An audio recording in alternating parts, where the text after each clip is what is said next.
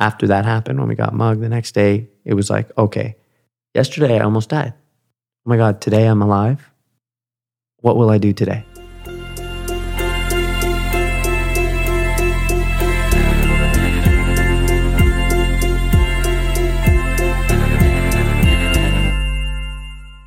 All right. Eman Esfandi, aka DragonWulf. How the hell are you? I'm really, really good. Thank you for asking. How are oh, you? Oh, thank you. I'm doing pretty good. I've had a very relaxed day. I've had some time. I mean, I work during the day, but now I'm chilling. How was your day? It was good. I actually had it was kind of a weird day. I um woke up a lot more tired than I expected to be. Mhm. And uh have I mean, thought I had a lot of things to do Mhm. and in a way I did. Um but I just have like been trying to go and only do things that I just feel like doing Mhm. like like it's like okay i know i have to do this thing or it would be ideal if i did this thing immediately Yeah. but i really don't feel like it Yeah. i'm not in the mood Yeah. and these are all things that are not like contractually obligated it's not like i'm not going to work today but i Yeah. you know they're like come on where'd you go um, this is on like uh, essentially because of the nature of my career Mhm. i am like on free time so to speak for the most part um, and so just woke up and was like i don't want to do most of the things yet and it was this weird gut feeling i had because of cer- certain things that are kind of undecided so far with with where i'm going to be the next tomorrow Yeah. or month or two months Mhm. and it was just like okay if i'm doing this thing i need to go pack and get this and that and this if i'm doing that i need to do this Mhm. and the thing i want to do would not require me to do anything and i kind of like just was like actually that's what i want to do so i'm just gonna like act as if What was the thing you wanted to do? what i want to do is go to austin for this film Mhm. that i'm in the in the works for or uh, i'm an option for it's not decided yet Yeah. and I want to go there, which Mhm. would mean I wouldn't be leaving the country tomorrow at 6 a.m. for a different trip. Mhm.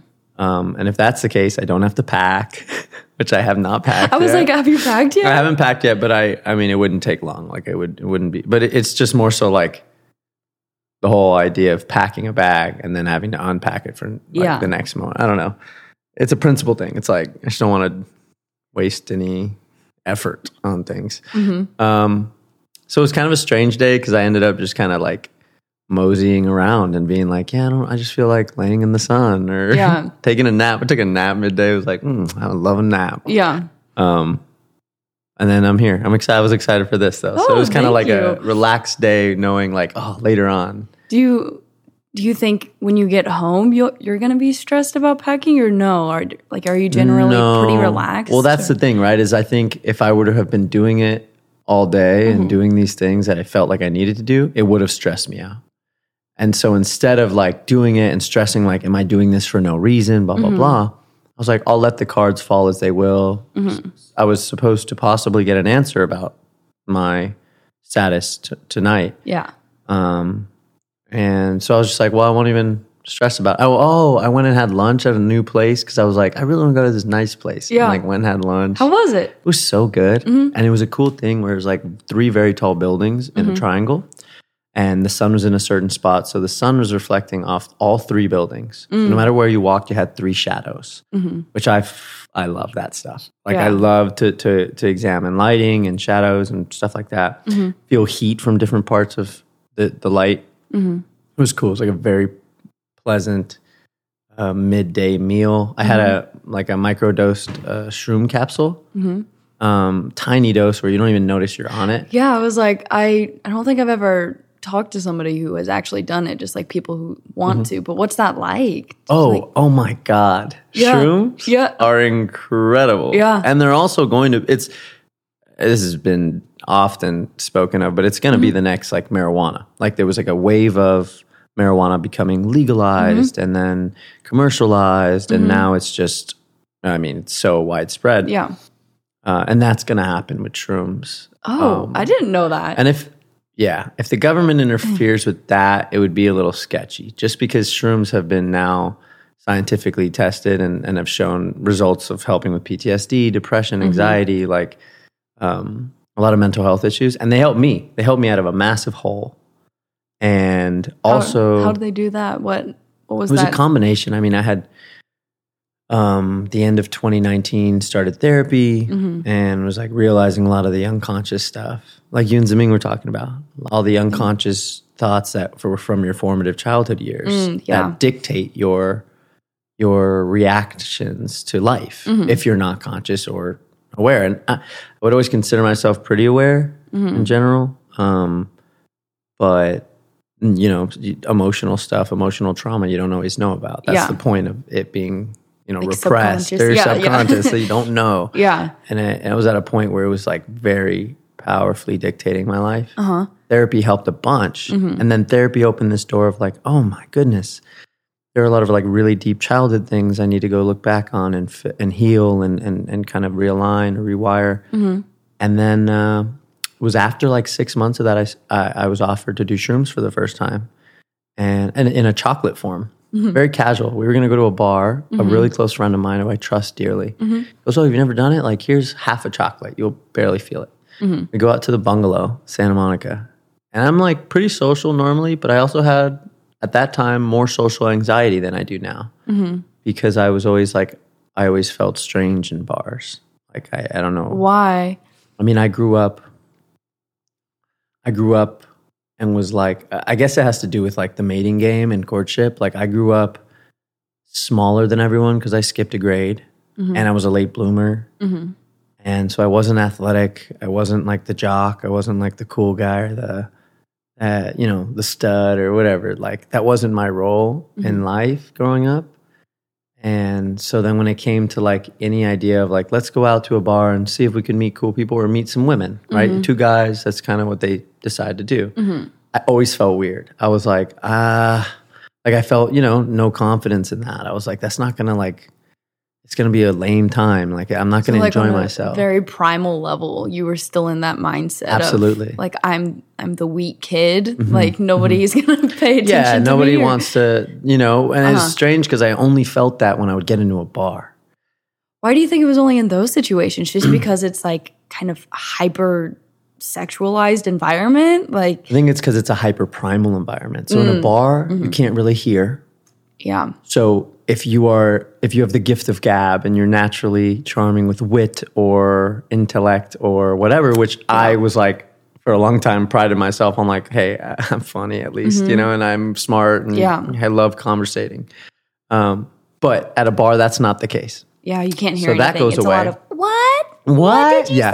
so then it all becomes gestures and body language. Uh-huh. Um, and the gestures and body language in a bar are kind of like the male, female, um, or just suitor dynamics of courtship that I never was experiencing. Like all my friends would tell me about, like, yeah, like, you know, when a girl does this, she's flirting and this and that. And I was like, oh man, girls don't, you know, growing up, girls don't flirt with me. So I didn't always get those signs or mm-hmm. couldn't know how to react or be. And um, also in a bar, like I used to feel very small. Like I used to be like, oh gosh, I'm so short, and I'm not that short. Like I'm five eleven, which is like, I'm happy with my height now, right? I'm like five eleven. That's pretty damn good. It's a really great, like, um, very adaptable size. You know what I mean? And but for a long time, I used to like go into a bar and feel like, ah, well, I'm not the tall, big, handsome man. You know, like, nah. I, I felt like a kid in a bar for a long time. Yeah. Anyway, so I go to this bar and he gives me this shroom chocolate. Mm-hmm. And all those thoughts that I was just talking about, this childhood stuff, that's all like really representations of the ego, right? That's like your ego builds up a defense to protect you from harm. It's your invisible armor, right? Like Iron Man has those nanobots that show up. Mm-hmm. That's your ego. And your ego builds up over time because if you do something and something goes wrong when you do it, your ego reminds you you can't do that because it'll hurt you. And so my ego built up this thing of like if I wanted to go talk to a pretty girl, they would turn me down. So my ego was like, yeah, just don't even bother talking to the pretty girl. Mm-hmm. It was like to protect me from the harm of rejection or whatever that may be from my childhood, right? Mm-hmm. Shrooms and the psychedelic drugs in general one of the notable things that happens is it's a it's a dissolving of the ego. So I'm at this bar somewhere I normally feel socially anxious with someone who's very like fluent in bars. He used to run like the hospitality of like multiple bars, and so like he's even seen the back end, and it's like all very casual for him, Mm-hmm. and it's all very like intense for me. Mhm. Um, and yeah, I literally was floating around that bar like a butterfly. I was like free as a bird, you know. Didn't know. I didn't even realize I was talking to so many people, just like like you know, talking to and flirting with women that I would have never thought I would talk to or flirt, you know, have the courage to speak to, which is, um, and my friend like uh, had two friends come in and pulled me aside and was like, let's go. Like my two friends are coming. And I was like, oh, like I think I'm gonna go. And he goes, he was like, no, I'm not really like feeling the vibe with these girls. I was like, they're awesome. And he goes, they are pretty cool, but I think you're also like you're on shrooms, so you're in a really great mood. And that's how I remembered I was on shrooms and was like, oh my god, wow, I have felt amazing the last two hours, right? Like this is this is like a better version of being high on weed in some senses. Um, and then it just kind of developed from there. Uh, I met up with him once a week, him and his roommates, and we all like slowly but surely kind of increased the dosage of shrooms we did. Mm-hmm. By the last time I did it, I did it alone at home. I did a very large dose, and that's actually where DragonWulf came from. Literally, I was by yeah, I was by myself on an intense psychedelic trip. Mm-hmm. It was awesome. I mean, you you it's the best way I can put it. It's an analogy I came up with, and, and a few of my friends they're all like, "We need to." This is the analogy for shrooms. Mm-hmm. Is your unconscious and your subconscious mind is a dark room.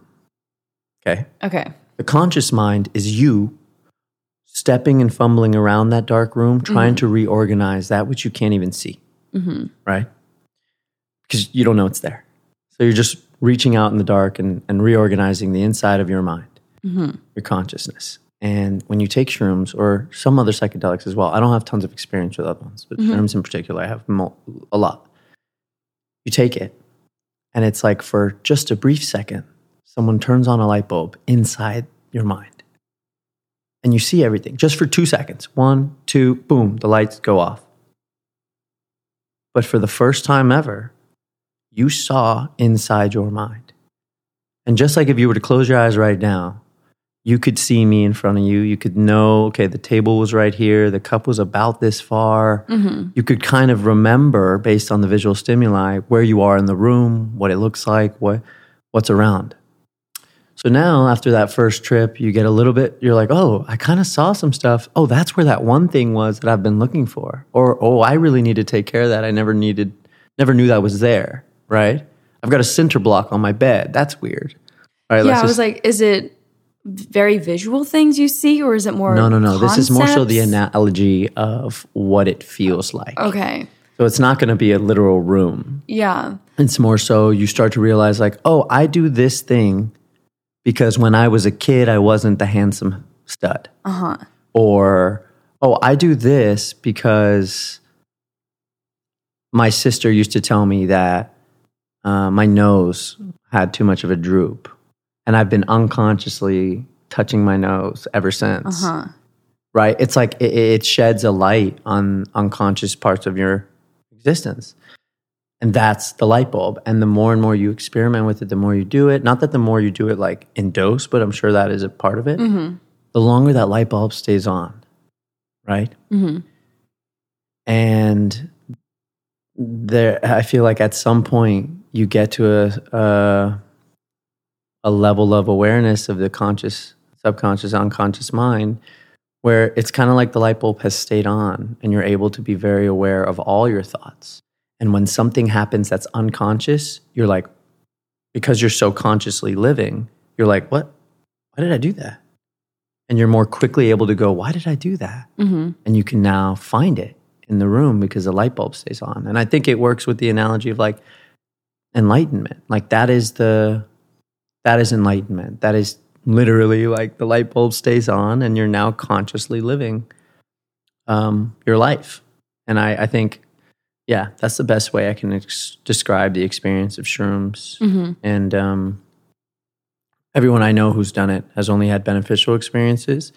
The only people I've heard with negative experiences took an extremely high dose their first time or second time, um, or they're people who have like who you can kind of tell have a lot of things they don't want to deal with, mm-hmm. and if you take shrooms and the light bulb turns on and you see something in the room you don't want to deal with, it might freak you out, mm-hmm. or it might be like, wow, fuck that, it makes me sad, and it's like emotions if you have an emotion trapped inside you and you don't want to let it out it manifests itself in illness pain disease things like that. That's what those are um, so they saw it and they're like i don't want that.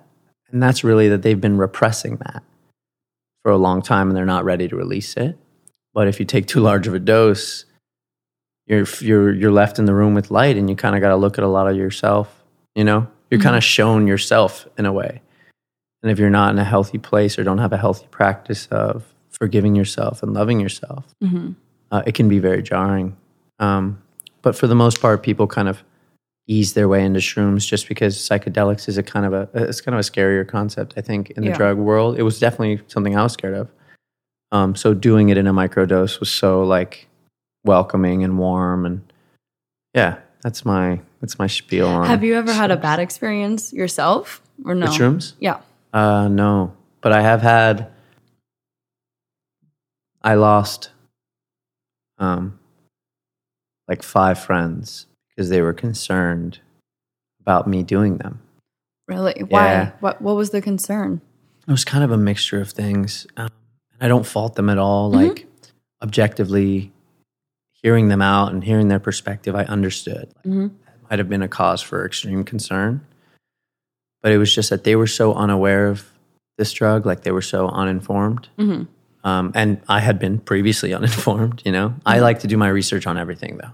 So I microdosed on my way to the meet him at the bar when he told me we were going to do it. I was googling everything about it. You know what I mean? Like I don't, I don't like to just, you know, I'm careful if I'm going to ingest things. And uh, because I had been talking about finally going to therapy and realizing all these things from my childhood and it's kind of darker topics. Uh, and at the time, I didn't realize that you can't just talk to everyone about everything. Yeah. It was just new to me. And mm-hmm. these were my best friends of like eight years. Mm-hmm. So I was like, guys, can you be- like like talking about it? And I realized like, you know, in retrospect, like, oh, I was I was uh, floodlighting in a way. I was kind of just like, I, I in my opinion, I was sharing these mm-hmm. newfound discoveries in a positive way. Like, oh my god, I didn't know I was so depressed. It's so good that I know now, so I can change my life and not Yeah. be. To them, it was like, oh my god, you're depressed, right? They were just hearing it in one way from their perspective, which Yeah. is valid. It is their way. And but then when I was also telling them I started doing shrooms and stuff like that, um, they just became very concerned. They were like, "Oh no, like he's not feeling great mental health wise, and now he's taking psychedelic drugs. Like we're worried about him." Mm-hmm. Uh, but then the way they handled it, I thought was just not appropriate, and it felt uh, best after the way everything kind of went down. Um, it felt best to just finally cut the cord on on all those friendships. I mean, to be friends with people for that long is a pretty impressive feat in and of itself, Yeah. and it's just very natural to outgrow the circles you run in. Mm-hmm. Very natural. Super rare to be able to be around the same people Mm-hmm. for your entirety of your life, and generally, if they do tend to be people you stick around with for life, it's probably because probably because they are of the same nature they are constantly growing, constantly learning, constantly reevaluating, and and and um, kind of self aware. But um, what about you? Have you ever done any drugs? Um, I have not done shrooms. um, I've, I mean, just like weed and then um, like ecstasy ones. Okay, um, I'm trying to think. I think that's really your parents know you smoke weed. no, but my mom's about to find out right now because she listens. Oh my god! I don't smoke weed. I, I actually don't react well with weed. Oh, yeah. So you've- you tried it and you were so like, "It's I've not for tried me," it yeah. Uh-huh. in a few different forms. Like I tried a gummy. I tried just smoking it. Mm-hmm. I tried like a pen. I think did I try any? Uh, I think that was it. Mm. But Oh, and like drops too. Uh huh. Yeah. But yeah, I just I freak out. I don't know. What? What? what uh, I mean, you don't have to go into it if it's like too. No, I don't about, care, but- I'm curious. Like, first of all, Uh huh. even just saying it, right? I tried weed. It was kind of like a. ooh. Yeah. Does it still kind of feel like you're from Kansas City, Uh-huh. correct? And it's not legal there. It's not legal there, and I know my mom listens. And, right, but growing up, was it like very kind of like instilled in you, like weed is bad, Oh, weed is yeah. this And- and, that, and leads to this, and yeah, and I I'm pretty sure. Actually, I feel like my you know my dad did ask one time like if I've done it, and I was like yes. So they do know, but right, but, it's yes, not super. Yeah, um, it's not a topic you guys talk about. No. Uh-huh.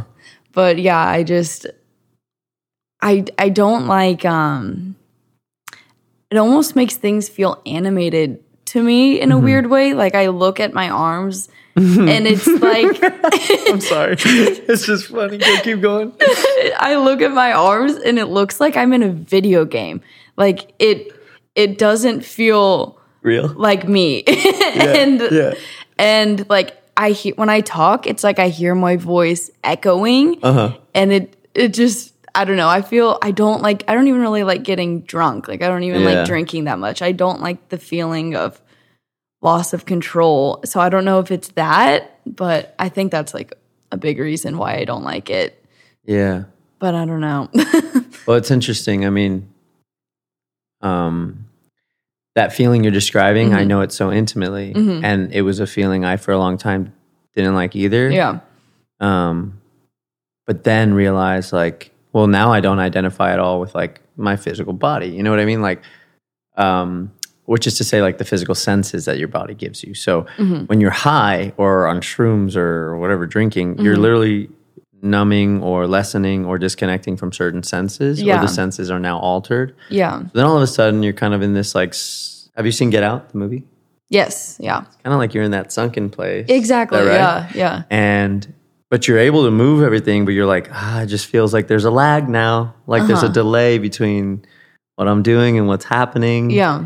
and it like you said it doesn't feel real or you can hear yourself like Yeah. that's a really specific phenomenon that happens when you're first getting high and you're Mm-hmm. not used to it or just in general when you get high um, i've come to love the uh, ability to separate the self from like the physical body i inhabit Mm-hmm. That's become like I was like, oh yeah, like you're I'm not my body, Yeah. and I don't believe anyone is, but I mean, um, No, and I don't think that either. So I don't think it's I don't think it's that part that freaks me out. And I don't think I'm freaked out about potentially my mind revealing something to me. Like I, I feel like in the same way as you, I embrace that. Like show me what's wrong with me type of sure, thing. yeah, yeah, yeah, Um, I don't really shy away from darker topics and um I so I don't think it's the realization of like the your yourself yeah. versus body.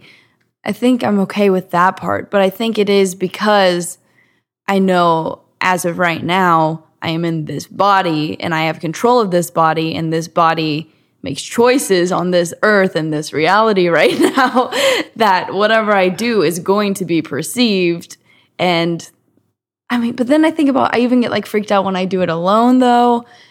I don't know. What freaks you out about it? What freaks you out about it when you're alone? Like, what just do you kind of spiral, or do you more so like? I just like I get like panicky. Mm-hmm, like and I Paranoia is very. I just don't because I know right now what I'm working with is this body to like feel a loss of control of that. It's like um I don't know if this is even a proper analogy or makes sense, but it'd be like if somebody was driving drunk in that moment their vehicle is the car and they're they're like separate from the car but they're still in control of it and they can still damage the wow, car. such a good. I. That's a good. Does that make sense? No, it's a really okay. Because right now, like even if I was alone, my vehicle is my body for my soul in that moment, and Mm-hmm. so I can still cause real harm to it, or I can still like I, I don't know. I don't know what it is. I Mm-hmm. think it's because all I've known for right now is what I like the senses in this body, and so Uh-huh. whenever that gets disconnected. I'm like, I don't want to crash it. I don't want to ruin something. Yeah, like, yeah, yeah. I don't know, like, what's gonna happen. Like, is she gonna be okay? Like, looking at my body, like, are you good, girl? like, Uh-huh. is there anything I can do? But I don't know. I think that might be it because that's, a always the biggest analogy. thing. It's nothing. Safety. It's a. It's, It's a. it's, It's, a never a safety thing. mental like about. Yeah, it's not a mental thing. It's more of Mhm. like a physical thing. I don't like that disconnect because I I like the sensations. You know. Yeah, don't yeah, yeah, yeah. You like to be grounded. Yeah. It's like a very specific connection to your senses. You're Yeah. like, ooh, I don't want to lose them. Like, Yeah. That's so interesting. But what what do you like so much about that separation? Just because it reminds you that those are separate things, and it does it go back to like the ego thing you were talking about? Like, Yeah, I think I think it was kind of a lot. I think it's maybe I even am just fondly biased to the idea that for for a very long time, like I told you as a kid, I felt like you know insecure Mhm. and not confident, small, and then I kind of grew into myself, grew Mhm. into like my like lo- like older body mhm, and older face and everything, and was like, oh, okay, this is what I look like now. And then I used I like would used to work. I used to work out so much. I used to want to be ripped and buff and Mhm. big, and it was just because I still felt like like not enough mhm, without being extremely ripped. mhm, And I found that out in therapy. mhm, Like, oh, I work out. Well, not in therapy necessarily, but but like as a result of the way of thinking I started to develop because of therapy. yeah, Um, but I got injured. I had a shoulder injury after putting on like a lot of weight for a possible role. mhm, But really, it was oh my friend John, who Mm-hmm. I was working out with at the time. We both love to work out, Mhm. and for him, it was a very spiritual releasing process to finally go out there all full belt. For me, was like I'm finally getting to put on the amount of muscle I always wanted to put on because Mm-hmm. I'm working out with someone who's much bigger than me and stronger, so he can spot me and I could do heavier things. Blah blah. blah. But I was working out for my ego, really. Mhm. Like, finally, I'm going to be as big as I need to be to feel enough. And then I had a shoulder injury. And then my other shoulder was injured. And all of a sudden, I couldn't work out. mhm, And then I was like, oh my gosh, like, I never took care of my shoulders. Like, I, I looked up all the injuries, I learned what it was that I had, and was like, oh my God, I never, I was so caught up in finally being this more muscular version of myself mhm, um, that I hurt myself. And I'm now unable to work out, unable to play tennis. And I was coaching tennis at the time. So that was difficult. mhm, You know, I had clients who loved to play with me, couldn't even play with them anymore. And it was like a very like, oh, wow, I'm like out of commission. And what for? What, what was that for? And as soon as I realized that, after about a month of rehabbing my shoulders and stuff, I was like, oh, I am not going to work out again until it's genuinely for like my health and Mhm. not because I feel like I'm not enough. mhm, Um, and so I went like a year and a half without working out. During that year and a half is when I um, started to do shrooms and, and do that stuff. And that separation of self from senses and body and whatever, like I was look, it was just, it helped me come to a place of like, oh, I'm not even the body I'm in anyway. That has not, like, I'm not the body I'm in. Mhm, this like is like a you know they say it's like a temple. And i do believe that. It's like a divine temple. It's mi- miraculous things human bodies. Mhm. miraculous incredible things and so it's like oh i'm in this really incredible avatar. Mhm, and it's so fascinating no matter what they look like no matter what their shape is no matter what. Mhm, human bodies are incredible. And so it was it would help me to just like come to that self appreciation of like oh dude i love my body in the completely objective i am not my body way. Mhm, and so that sense of separation also i kind of always felt that there were, I, I had this thing where when i was young during certain events in my life i would like retreat to this place in my mind and not be in the room that i'm in because something was going on that was somewhat traumatic or something you would dissociate? Mhm. Mhm. and um, that place was a safe place Mhm. and then when I started to experiment with with psychedelics or even just smoking weed, it was like, oh, I remember this place, and this place is where I'm just like I could be however I want. But then I would be however I want as I was in my body, even right. I Mhm. wasn't pulling out. I was actually like it was like I was coming forward, like this person that I am in my mind. Mhm. The things I wish I say, the things I want to say, I could finally say through my actual avatar Mhm. right? Because it was like the inhibitions were um, lessened, so to Mhm. speak, whether it was alcohol or, or, or weed or psychedelics or anything like that. And um, so I don't know. I guess that whole process of separating and feeling like, oh, I'm not my body, but so what am I? Like, who am I? Yeah. You know, and that took a long time to figure out. So you out. think there's a self and a body, but do you think the self is a soul? Like, do you believe in souls specifically or something else? Yeah, I just think that like the vernacular Mhm. of the the self hmm and the soul or your spirit or Christ within Mhm. or the uh, lightning rod like like there's different ways to say it and Mhm. like from what I've learned from like being very curious about all religions and stuff and Mhm. ideologies Yeah. they all describe it with different words and different Mhm. phrases, different analogies, different poems, different stories. And it's like, oh, this is about the self. Oh, this is about the self. Oh, this is about the self. Yeah. Or the soul or the spirit. Or it's like to say God or universe or love or Mhm. it's like, You think God, universe, and love are all synonymous? yeah, like, yeah, I do. And, and well, I, I just think all things are synonymous. I think all things, Hold on, let me process that. all things are synonymous. yeah. In in what way? Well, even in just a very easy scientific way, like Mm-hmm. all things are comprised of atoms Okay. or empty space. Mm-hmm. So, like, all things are exactly the same Okay. at the molecular level. Okay.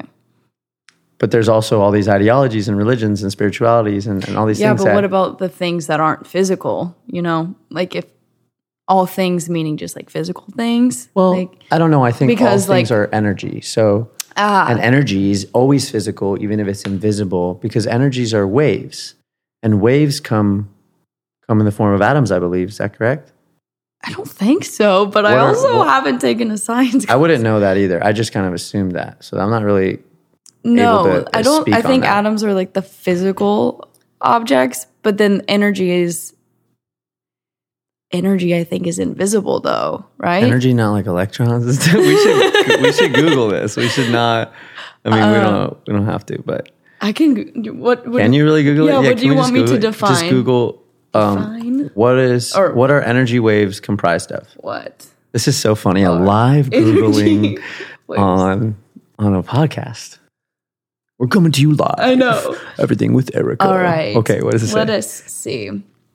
Light, heat, radio, and similar types of energy are carried by a variety of waves on the electromagnetic spectrum. Some en- energy waves need a medium, such as water or air, through which they travel. The medium moves back and forth as waves carry energy through it, but it does not actually travel along with the wave. Do you want me to look up if there's atoms in energy? Wow. Yeah. Google that maybe. Okay.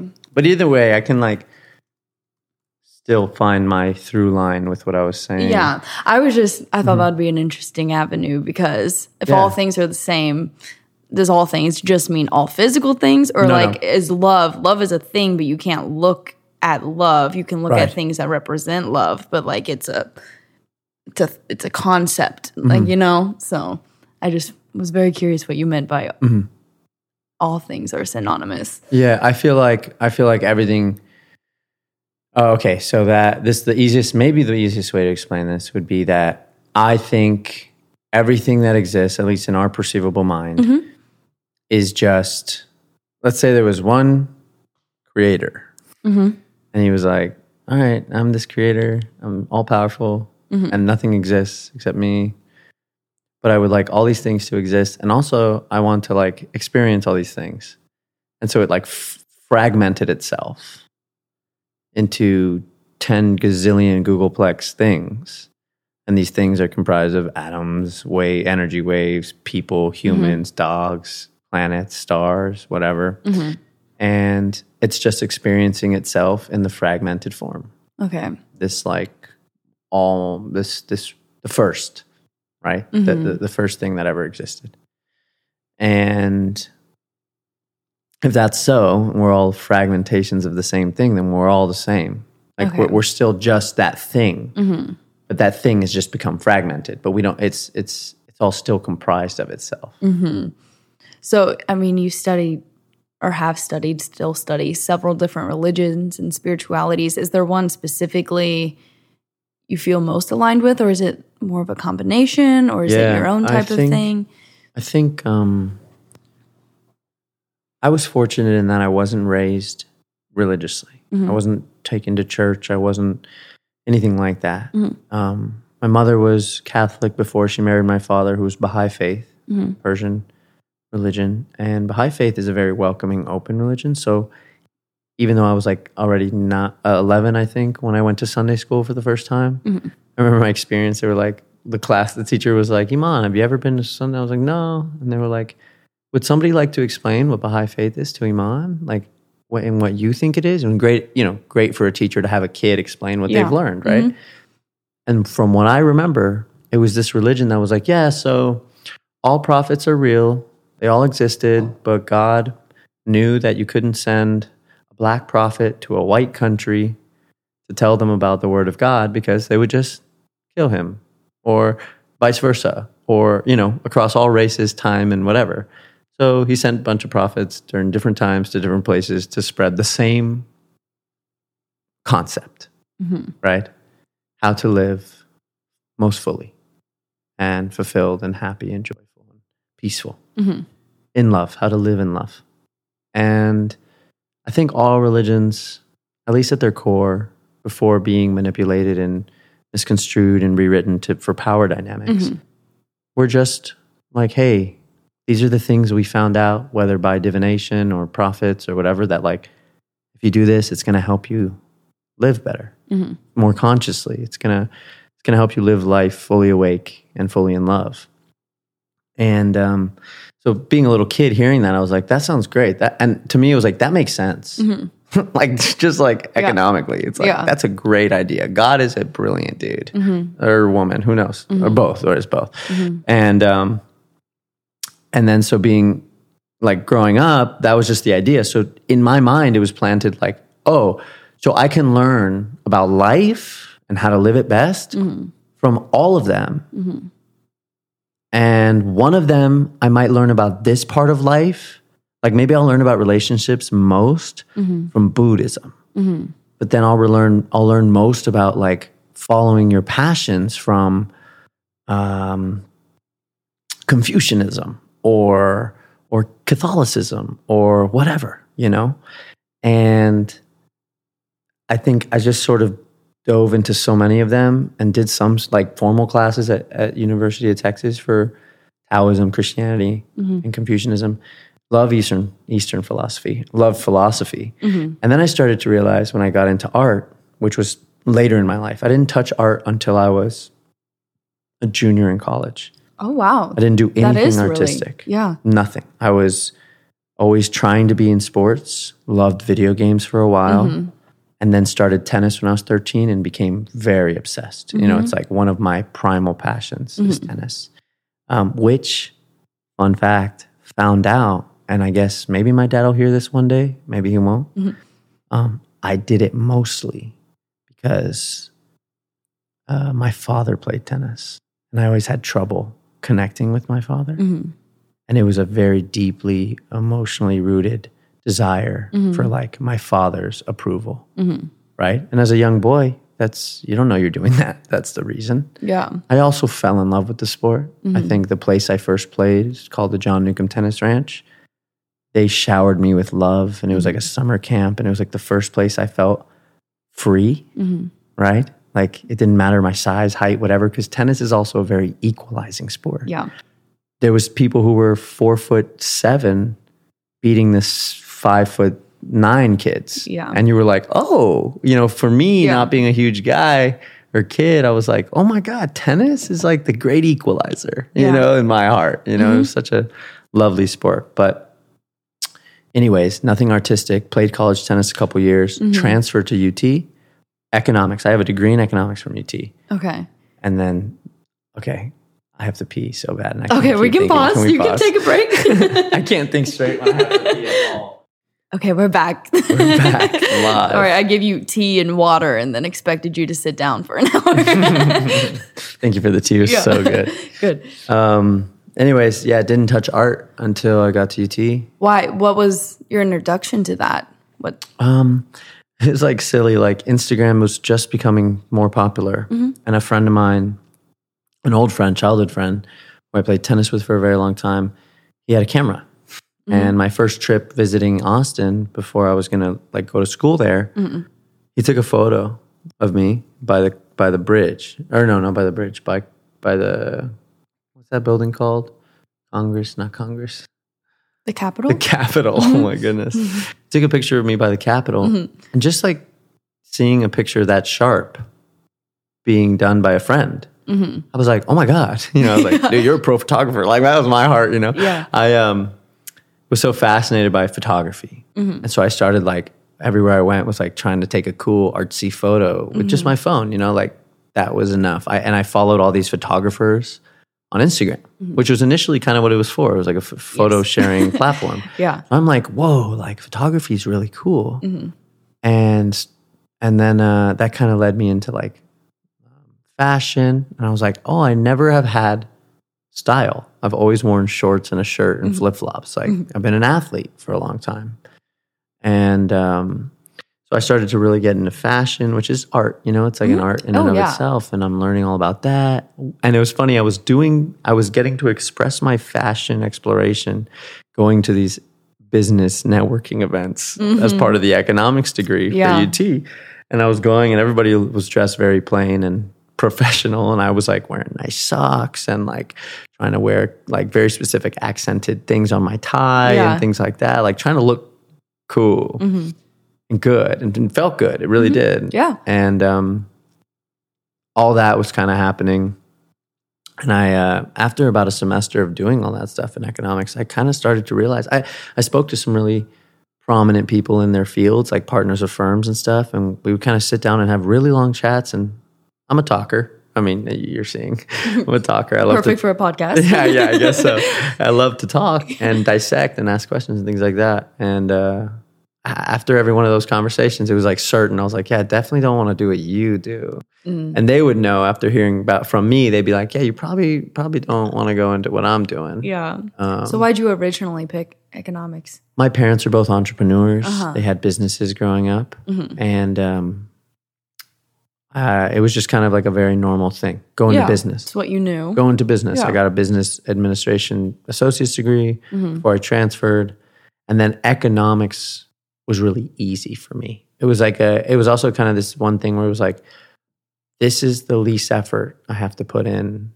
Because I wasn't a huge fan of the educational system. Like I was like, Mhm. okay, school is kind of a, I had a weird school upbringing because from a very young age, learned specific things from my parents, maths and writing and things like that. Mhm.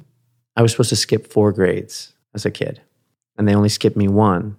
But then they asked every one of my teachers to give me double or triple homework. Mhm. And yet, still, and I didn't know this. I didn't know this till I was out of school. Uh-huh. And they were like, yeah, we used to have to do that.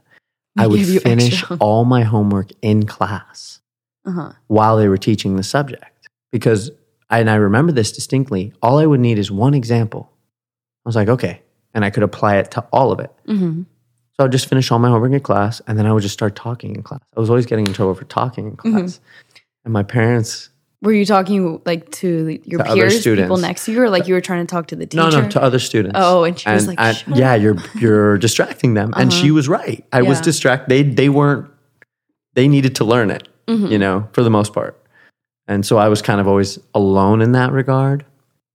Um and so schooling was just this weird thing for me. I was like, I go to school to sit around and wait most of the day for Mhm. other people to learn what we're learning.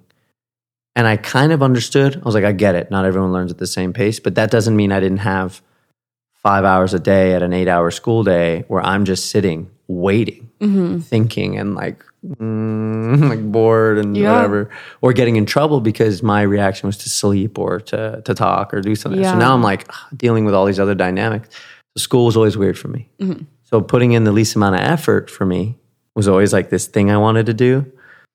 and economics was so natural for me. And for most people, it wasn't natural. And all of a sudden, even at in college, you know, because in college it kind of is an equalizer too. You you go you go around some pretty brilliant people. Mm-hmm. You know, I met some people who were my age or younger, or you know, a little bit older, who I was like, "Whoa, like actually, this I need your help with. I truly don't understand what's what this part is." And Mm-hmm. like, wow, like this is cool. So I liked being at university because I was meeting other like really brilliant people. Mhm. But mm, most of the classes were still kind of the feeling of like this is all kind of like not for anything. Yeah. Um, and economics was more difficult for most people and easy for me. So it became this thing where I was like, oh, it's like in like my the rest of school all my Uh-huh. life where I can just learn it really quick. But in college, you can just leave class. So I would go to class for half hour. Mhm. He'd teach the concept, and then the rest of class was like questions and doing it in practice.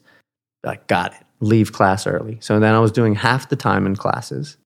And the economics degree, which is so good. Thank you, UT. Most of their classes were comprised of three exams. Mhm. That made up your entire grade.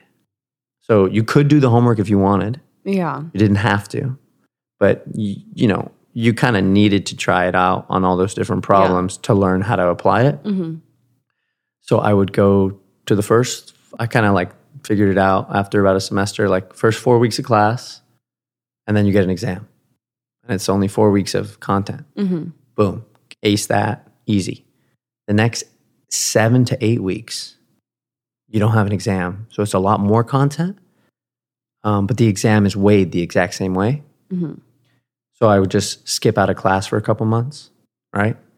And not ta- I would just bomb that second exam. You know, I try to study right before they do like study reviews, and I'd I'd basically be learning it at the study review, bomb it, and then the third exam is only about five weeks of new content, Mhm. but they are going to review the first four weeks of content, the second eight weeks of content, and the last five weeks of content.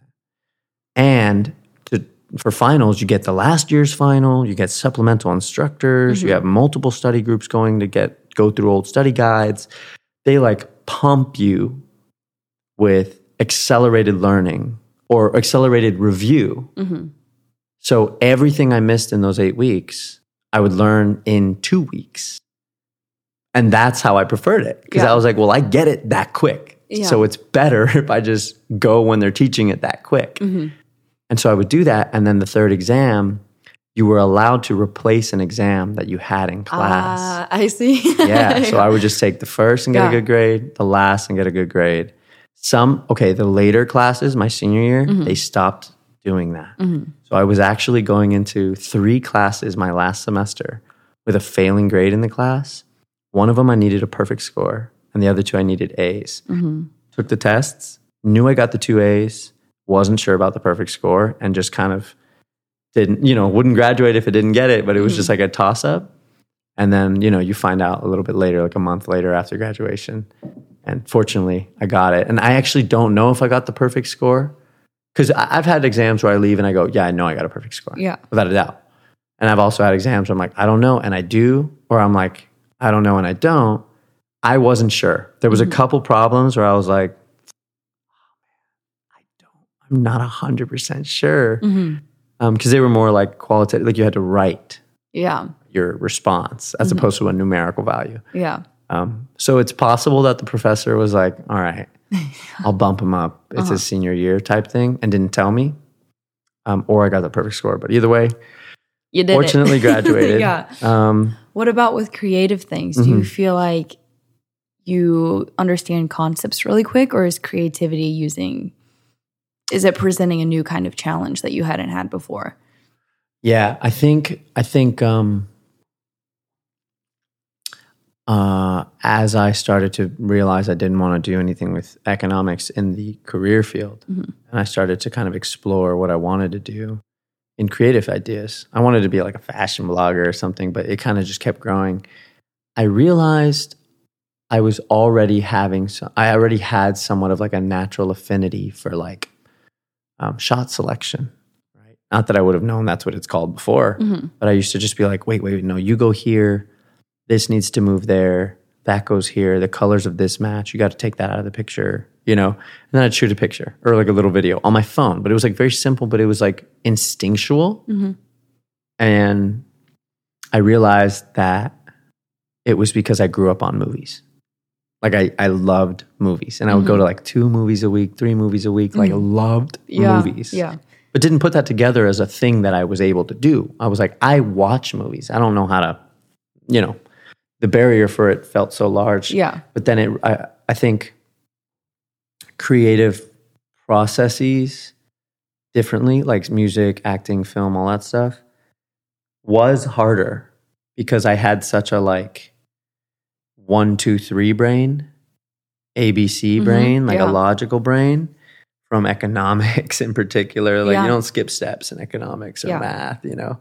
And when it was like, oh, we're dealing with like ethereal intangibles, I was like, well, okay, so what do you do to get there? Right. And it was like, well, everyone does it differently. It's like, what? You know, Yeah. okay, what do you do? Yeah. It's like, okay, I could tell you what I do, but it might not work for you. Mm-hmm. And sure enough, usually it wouldn't.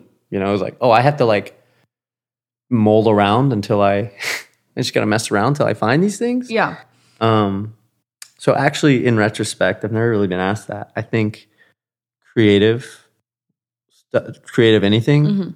was hard for me to conceptualize, and what it ended up becoming more of was a surrendering to like a, like oh, I the less you, the less I do, the more I get.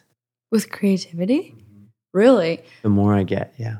And why why did you come to that conclusion? You think you were overthinking It took creative so long. Processes too this out. far? Or too much? it, it took me a long time to finally figure this out but Mhm. um it was when i was in like a, a more present state right like a very conscious uh, less state where i was just kind of hanging out or, Mhm. or watching something uh, that i'd be ins- inspired like an idea would come to me i'd be like oh i want to like don't move this is a really cool shot of you with the light here or like i'm like oh this sounds kind of cool like an idea for a song or, Yeah. it was when I wasn't trying that an idea had room to find me. hmm I think myself in particular. I've had other I've had I've spoken to other creatives who feel this way, so it's kind of like, oh cool, this is nice to hear. Mhm. I think we're I, I'm like a I'm like a lightning rod.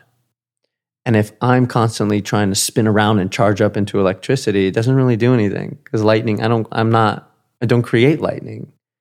I receive it. And and so instead I was like, "Oh, let me stop like doing anything and give there let there be room for the lightning to strike to strike me. Like you know not not not fog up my receptor with my attempt at laborious creativity. And that took a long time. I specifically noticed that in acting my coach was so good. Her name is laurel vouvray in austin texas. Phenomenal. One of the best i've ever worked with. And she would always go Eman turn off your brain. Acting is not about thinking. I was like what? You know Mhm. my whole life was about thinking. Yeah. Like shit no was hard. Hmm um, but sure enough, like there were moments where if I was able to really surrender to that, magic would happen. Things would happen that I don't even know how they happen. Like in a scene, I would just like finally surrender. All I'm doing is saying the words and showing up, knowing what's going on, and it would fly out. And it was like, it was like I fell asleep at the wheel and someone else drove the car. hmm And I woke up, and then after, I'm sitting in the car and they're going, dude, the driving was great. Next time, take this turn here and this turn there. And at first, I was like, this is this is weird Uh-huh. because I didn't do anything. I don't I, like I hardly have a memory of what we just I just did, and it's kind of scary at first Mhm. because the first time it really happened was a very emotional scene, and I was like, I don't know if I could do this. You know, like that's that was scary. hmm Um, but the more and more I stuck with it, because I kind of had this feeling I was meant to to continue with acting. The more and more I stuck with it, the more and more I started to become very uh, comfortable with that feeling, and then started to realize, oh, I, I actually really love this feeling, where you you don't have to do anything; you get to just be and exist, and, and things come through you. Things find you and come through you, and like speak through you. As an actor, for myself at least, my process, it moves my body, it moves my mouth, my eyes, like. I am quite literally be, I become a puppet to this this character that's been written on a page. The better the character, the more things happen. Like, but I don't do much. I don't try to do much. Now I, I now my goal as an actor is to stay flexible. So I stretch so much every day if I'm going to be acting. Mm, and the whole time I'm like also vocally warming up so that my voice and my face is loose. Um, and then I just like meditate throughout the day. So then when they call action, um, I'm just like this empty vessel and things just show up. And then after I'm like, oh wow. And I never can I never know how it'll go. But I, I can I kind of like in an optimistic way, I'm like, well, this is all the stuff I'm doing so that it'll go well. Mhm. And it has gone well so far. Um, but yeah, and then that I realized applied to everything. You know, I really I ended up quitting acting last year uh, because after about two and a half years of living in Los Angeles and not booking anything, my relationship with acting became very tumultuous. Mhm. It was all ego driven, and I was getting worse. And I genuinely believe it. Like, I, I bet if I look at all my old tapes, because I used to every self tape be like, I'm getting worse at this. And me being a director with the like ability to like watch a performance objectively, even if it was mine, you know, it's my self tape, but I can look at it and go, that's not it. Yeah. I wouldn't cast me. Um, it was the, it, I was trying to do more and more and more and more. I started a new acting class. I worked harder. I did more rehearsals. I practiced the lines more. I tried to do more to the point where I was exhausted and I quit. And then I started making music, rap music. That's DragonWulf. And DragonWulf was like a reminder of like, oh, don't do anything. These words, they just fly out of my mouth. Like, I don't even try to say them. They'll find me. Like, the two songs I have out now, Perfect in Every Way and I'm Tired, they mm-hmm. both came to me in five to 10 minutes. Like, I was just sitting one day, and knew I had something.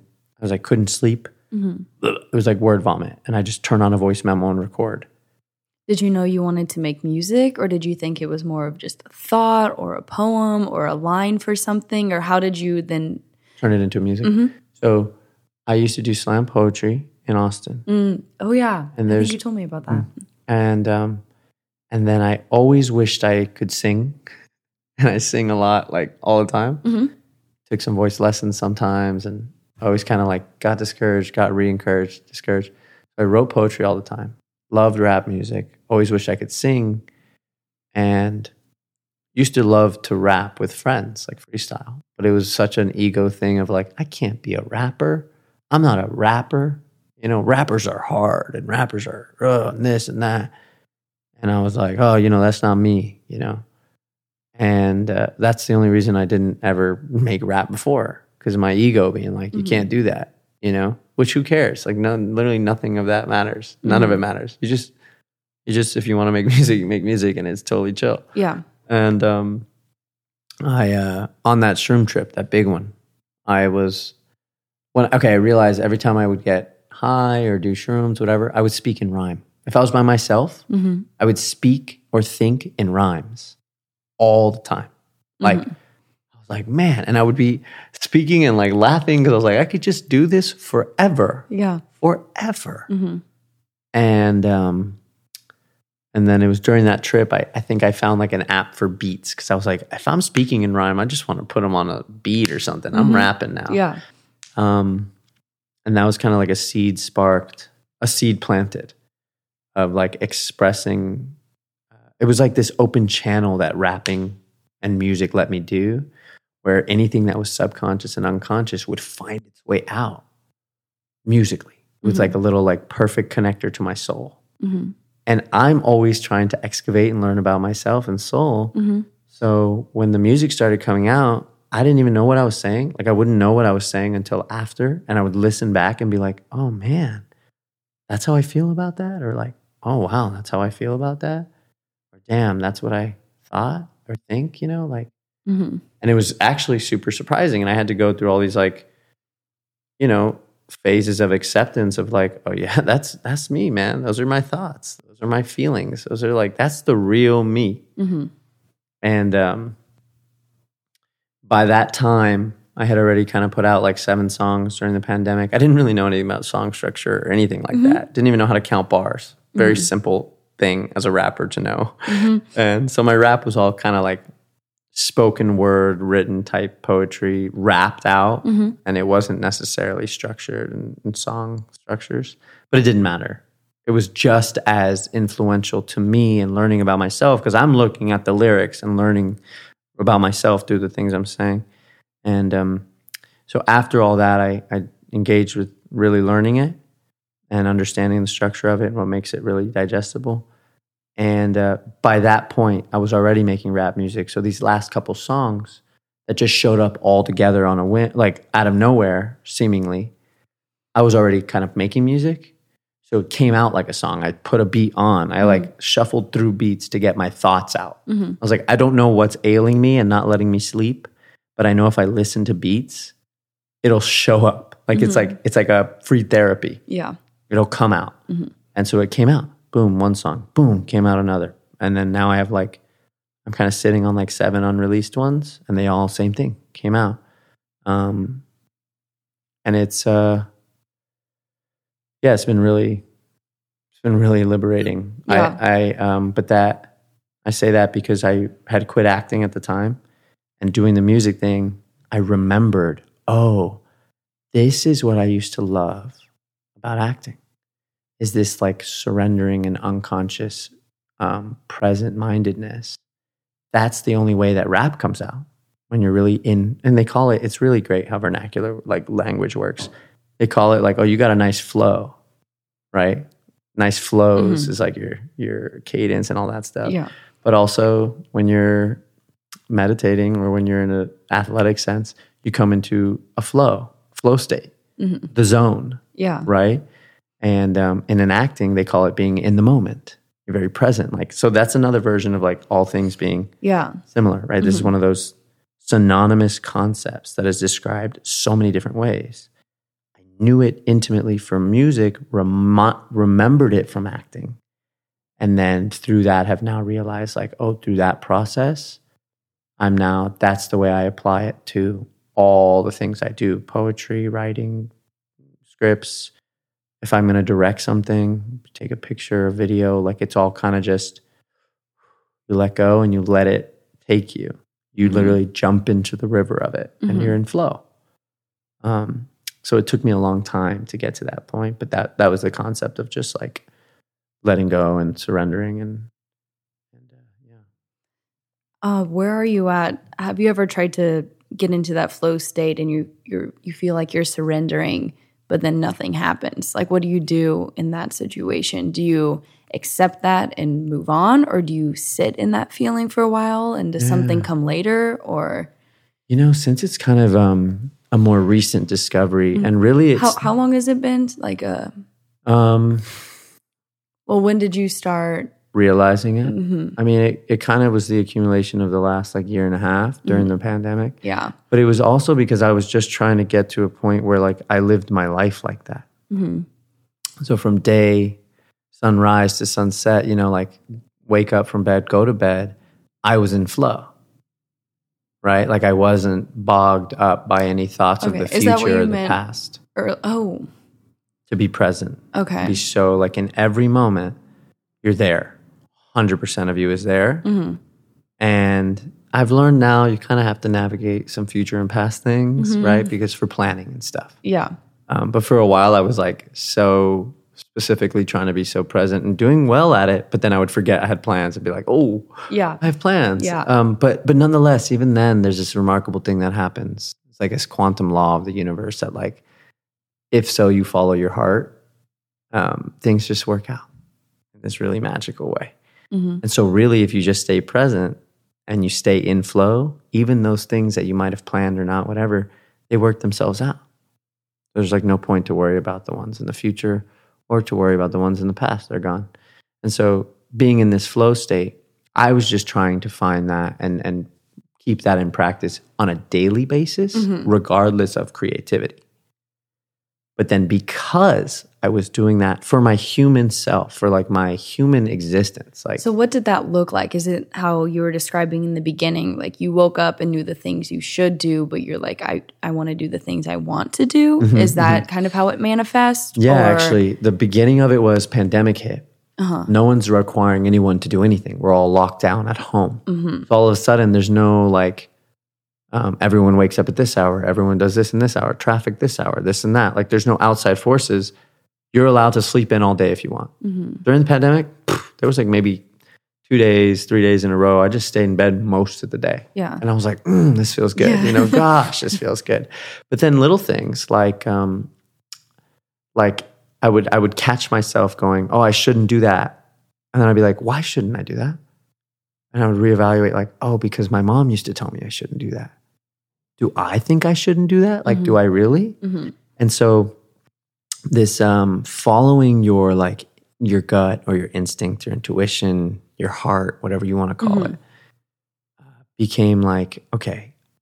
I, I just started to experiment during the pandemic. What would happen if I only ever did what I truly, if nothing else existed except this moment right now, wanted to do? And I, I I try to put that into practice. And you know, I was I would falter here and there, but when I wouldn't falter, when I would stay committed to that, no matter what thoughts came up, no matter what fears or whatever, Mhm. I was like, no, but just don't listen to anything other than the feeling of this feels like what I want to do more than anything in the world. And just just see what happens. Mhm. It kept working out magically Mhm. like things would fall into place that were like, wow, that's the best thing that could have happened. Mhm. And then if I went against it, right? If I, for any moment I was like, oh no, this one I have to kind of compromise on, Mhm. the compromise would cost me greatly. Cost me peace of mind, cost me um, physical effort, cost me complication, miscommunication, like, like not doing that which my heart truly desired, Mhm. right? And which felt good. Um, us- usually started costing me more than it than it benefited me. Um, and uh, so it was kind of the experimentation of that. But then also during the pandemic, a friend and I uh, were mugged. We were robbed at gunpoint after a protest. We were at a Black Lives Matter protest, Mhm. walking back to our car. And these guys jumped out of a car, put guns to our stomachs, and uh, were like, give us all your stuff. It was kind of like, oh man, you know, gave them our stuff. They ran off. Uh, everything was okay, you know, weren't harmed. Mhm. They dropped his phone. He had his phone, made a police report, all that stuff. But um, that next day, actually, so that next day is when I quit acting because at that point, I had an acting class to go to that night.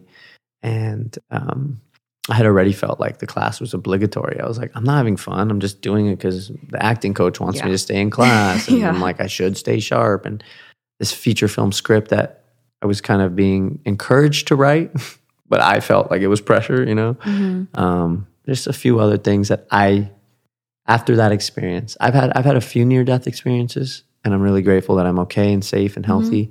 But they're all experiences that were like, yeah, you were right there, you know, like very fortunate to have gotten through them.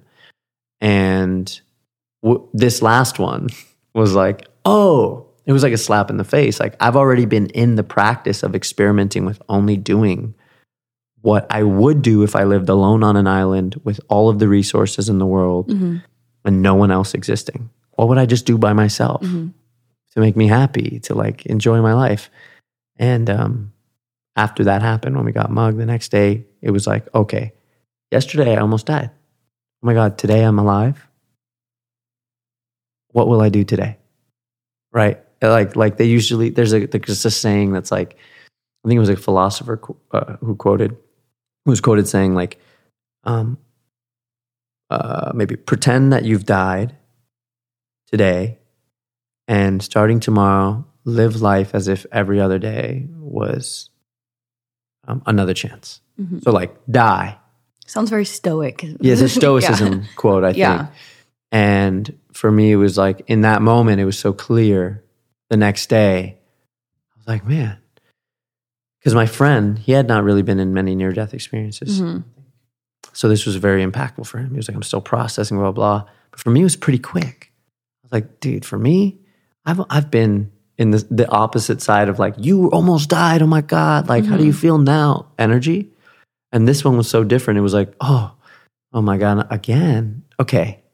Things are very clear now. Yeah. Because tomorrow I might get mugged and it might go wrong and they might shoot me in the stomach and I die or a car crash or whatever. So I just started going, all right, I would wake up and go, today's my last day. What do I want to do? Right. And Mhm. that was kind of a solidifying factor Mhm. in in that. And um, I uh, realized that like that was the only way I wanted to live from that point on, and that I can call flow state. You know, that I Mhm. can call like um, being in the present moment Mhm. and things things will take you out. So like uh, I had to develop a practice, right? Like you were saying, what does that look like now? Mhm. It took like a year really, because it was like kind of a six month process of experimentation, and then like it's been a year of putting it in practice. Mhm. Things will pull you out, like like uh, the way you react to things w- amongst people, communication, Mhm. uh, obligations, like things will try to pull you out, and the way you handle them uh, di- dictates whether or not you stay in flow state and present minded, or if you spiral into like fear or anxiety or worry or depression or or regret and guilt and those things like past or future things instead of just being in that flow state where because for me flow equals joy right and mm-hmm. it's like uh, flow equals like when you're in play right brene brown incredible Yes. Yeah. Brene Brown is incredible. Mm-hmm. She she was saying that play is when you like lose a sense of self, lose a sense of time, mm-hmm. and you don't want to stop doing it. And I really, I was like, I really related to, to like so much of her work really changed a lot of my life. And it's like, what does that like when I play tennis? I'm in, I'm I'm in, I'm play. Yeah. I really don't want to stop. I love it so much. When I watch movies, I feel that way. When I act now, before not so much. When I act, when I rap or make music, I want to do that all day. I could, I can do that forever, you know. And um, so now, um, I realize like physical physical tension will also pull you out of flow. So so now I have like a very specific routine of stretching, breathing, um, affirmations. Like I'm listening, I'm listening to affirmations daily Mm-hmm. because now I've gotten into metaphysics and and the idea that your word is your wand. It's Florence Scovel Shinn. She's a metaphysician, um, and like everything you say, eventually becomes what you think. Um, so the the strongest way to impress upon your sub and un- subconscious and unconscious mind is by spoken word. Mm-hmm. And so now I'm very, very specific about what I say. Um, and I'm also very specific about what people say around me. Mm-hmm. Even if it's not to me or about me, I'm so cur- I'm so tailoring of like, yo, I don't want to speak of that in this in that regard or in that nature. And it's it's definitely like caused moments of conflict with people, but we've always been able to talk it through where I can explain like I don't care what you talk about. Mm-hmm. I care what's spoken of around me or to me. Mm-hmm. And if you ever asked me, dude, like I don't want to talk about that, I would respect that. Mm-hmm. Go, oh, okay, totally. Uh, you know, I want to have a conversation we both want to have. Um, and there's nuances to that, right? There's hard conversations you must have, and there are things that won't feel good. Mm-hmm. Um, but I also have like a, a very high level, like I live on faith, right? Like faith, because if you're in the present moment and you're not planning for too many things, Mm-hmm. you kind of have to have faith that it'll work out, you know? Um, because if you don't, and you're trying to live present minded, but in the back of your mind, you have a fear that it's not going to work out, usually it doesn't. Mm-hmm. Because that which you sort of allow to seep into your unconscious or subconscious mind manifests itself physically. Mm-hmm. Um, I've been on a major tangent bender. Um, Perfect. what is your? Well, I'm curious though. Like, so what do you? How do you feel about like flow state or or like a daily routine to keep you in whatever that might mean for you?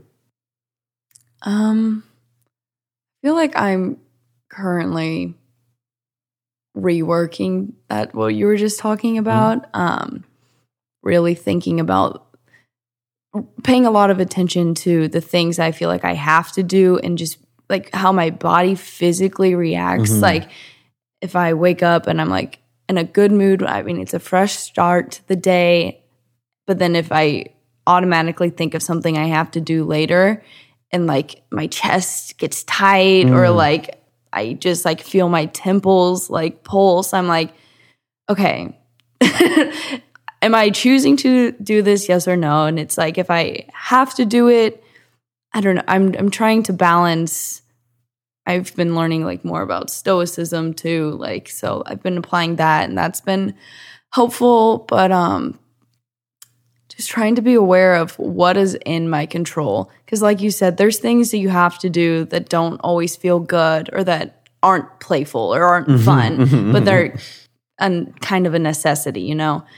So, but I'm just trying to be more aware of the things that don't feel good, that aren't necessary, and then I'm just putting on myself to do, and I'm trying to reduce those, and then also become more aware of the things that I do that I completely lose track of time and I don't get distracted and I feel fulfilled after doing it and I'm excited to start it and um yes I'm very intrigued by flow state because with my day job I have to set a computer and I have to like type and do like very structured things and I worried that because I work on my computer and I'm writing like kind of like SEO and more corporate type of style mm-hmm. writing, I worried that would then damage or hurt my relationship with like fun writing, personal writing, and creative writing. And I feel like I was avoiding that for a long time. Like I was always Like you avoided writing in general, Like- or avoided the, the, the thinking of this. uh, writing in general. I would journal because I knew that was easy. That's just like right now thoughts. And then I would edit a lot of other people's things. Like I edited a friend's poem, like or a poetry book, a stranger's poetry book, um, like an, another friend's like college like personal essays. I like helped them edit that. And every time I did it, I loved the process of like working with words and writing and edits and rethinking like how words flow and sound and just like everything that in, that goes into writing. And I think I was deceiving myself thinking that because I'm still like helping other people mm. and because I'm still journaling, like I'm still making progress with writing whereas I have this book that has edits to be made and I'm just I was avoiding doing it for so long because like it was on my computer or I was just worried that I would return to it and not want to do it anymore because I've been on like writing and doing other kinds of writing. I was like, what if I've exhausted myself, you know? So currently working through that, but after working with other people's writing and seeing like no, I can still love it. It's it's still very separate like in my mind and my heart. Like I react to the writing differently even though it might be the same physical process of a different kind of work, you know? Yeah. But um yeah, that's currently what I'm working through Mhm. and then with the things that I do that I don't want that are in my control, I'm in I'm working through changing that and figuring out how I can change that in a way that is reasonable and Mhm. like sustainable, you know, not Yeah. making impulse decisions that might harm me in the long run, like still keeping myself like safe and secure where but also like fulfilled. So that's that's where I'm at. Yeah. The balance, the great balancing act. Yeah. Um, that idea of not making the impulse decisions that might harm you in the long run, that one I think is so interesting because I think it's a concept anyone can relate to. Like Mm. we all have the, the random impulsive uh, options. Right? Mhm. It's like, Yeah. oh, all of a sudden I would really love to do this. Mhm. Um, but I'm evaluating kind of what might be the repercussions are or Yeah. whatever. And there were a lot of those that like I would just kind of jump off the deep end for hmm or jump into the deep end. Jump off the know what cliff. you mean. Jump off the deep end is funny. I didn't even notice until No, you I pointed know. it out. It's just like I was just like, yeah, yeah, for jump sure. off the deep end. Yeah, jump off. Um, and it was just kind of like a big one was financial, right? So yeah. like I, you know, finances. You know, I think I think we're all like Zaming said, right? Your childhood frames and forms so much of the way you hmm exist. hmm Um, and a big one of those is you inherit financial habits hmm from the way you're raised. And unless you rewire and reform those habits, you're going to be you're going to fall victim to them. Yeah. That might not be a bad thing. If you grew up wealthy hmm and all the financial habits around you were those that were prosperous and gained wealth, you Mhm. might naturally just become wealthy because you make the decisions that lead to wealth because those are the only things you saw regarding Mhm. finances and money. Um, which is a natural understanding. Like you have wealth, so then you have an understanding of how to garner, accumulate, and save and invest wealth if you have wealth. And then mm, you can literally turn around, look at your kid, and go, "This is this is what we do." hmm The kid's like, "Great, that's what one person should do." Mhm. And then if you grow up and your parents don't have wealth and they're you know working every day, all day to make ends meet, you think, "How do you make money? You work all day, every day to make just enough." Right? Like that's that's the way you're formed. Yeah. Um, so a big one for me, because I was in, I'm also a very like, I'll, I'll jump. No, I'm not like one foot in. I'm like, like in your in your case, we talked about it. You're like, I'm just gonna start the podcast Yeah. because I really want to. I know I want to. I Mhm. know I want to, and I'll have fun, even if I don't do it well at first or yeah. don't do it or even if no one listens, like I get to Yeah. talk to all these people. Yeah. yeah. yeah, this is the fun part. Yeah. And for me, that's how I was with rap, Mhm. with with acting. I just was like, oh, I'm gonna go for it because for figure me, it out along the yeah, way. I'll figure it out on the way. I'll learn it best by doing it. Yeah. And um, I uh, with financial. Are you okay? Yeah. I always smack my hand on the table. Sorry, continue. Um, I heard you smack your knee in some Ming's episode. yeah. See, it always happens. so funny. I was like laughing, you know. I was like, what a great moment. yeah. Um, for the listener too, like you're just listening and mm, ow. It's like, oh, it's like, oh yeah, they are just sitting they're at the table humans at the table. Yeah. just Oh, fumbling man. about. and um, anyway, so it was financial stuff because we are talking about the balancing act of Uh-huh. Yeah. what fulfills you, what you don't feel like doing, but you want to feel safe because you don't want to. You also don't want the stress of being financially inept or whatever. Yeah. I was fortunate that during the pandemic, um, my leasing manager was an a- he is an angel, I'm a Mhm. saint, and helped me work through. You know, like I had no income coming in, unemployment wasn't coming in for Mhm. me, um, so there was just nothing for me to do. Um, but I was also just at that time, you know, like starting to reevaluate my financial decisions Mhm. and me starting to really experiment with like, okay, if I just do what I really want to do in this present moment, it'll work itself out. Mhm. That was really scary with money Yeah. because I'd have like, let's say I had eleven dollars, and I'd be like, all right, this thing costs ten dollars. I'd be like, that's all my money. But like, also like, what's eleven dollars going to do? Eleven dollars isn't going to pay your rent that month or pay for your car. Like, eleven dollars is eleven dollars, and and I, I started to apply the uh, might die right after this method to my finances, Mhm. which for most people is like, what? Yeah. And yeah. even for me, it was like, oh, like my whole body would just scream and shake, like, oh my Yeah. God, you're gonna do this. But it was in a way, it was like I knew, like, yeah, but but it's not screaming and shaking in the way of like, don't do it. It was like, oh my God, you're gonna do this. Mhm. And actually, like, woo, let's see what happens. It was an an excitement. Mhm. And I uh, had a very distinct memory about a year and a half ago. No, no, no, a year ago. Came back. I spent four months in Austin during the pandemic. Mhm. I came back post, you know, the gun mugging and realizing the way I want to live, blah, Mhm. blah. I get back. Don't have any money. You know, I don't have money. Unemployment isn't there. And um, I go to a coffee shop with a friend Mhm. and we're going to talk like manifestation, metaphysicality, Mhm. spirituality.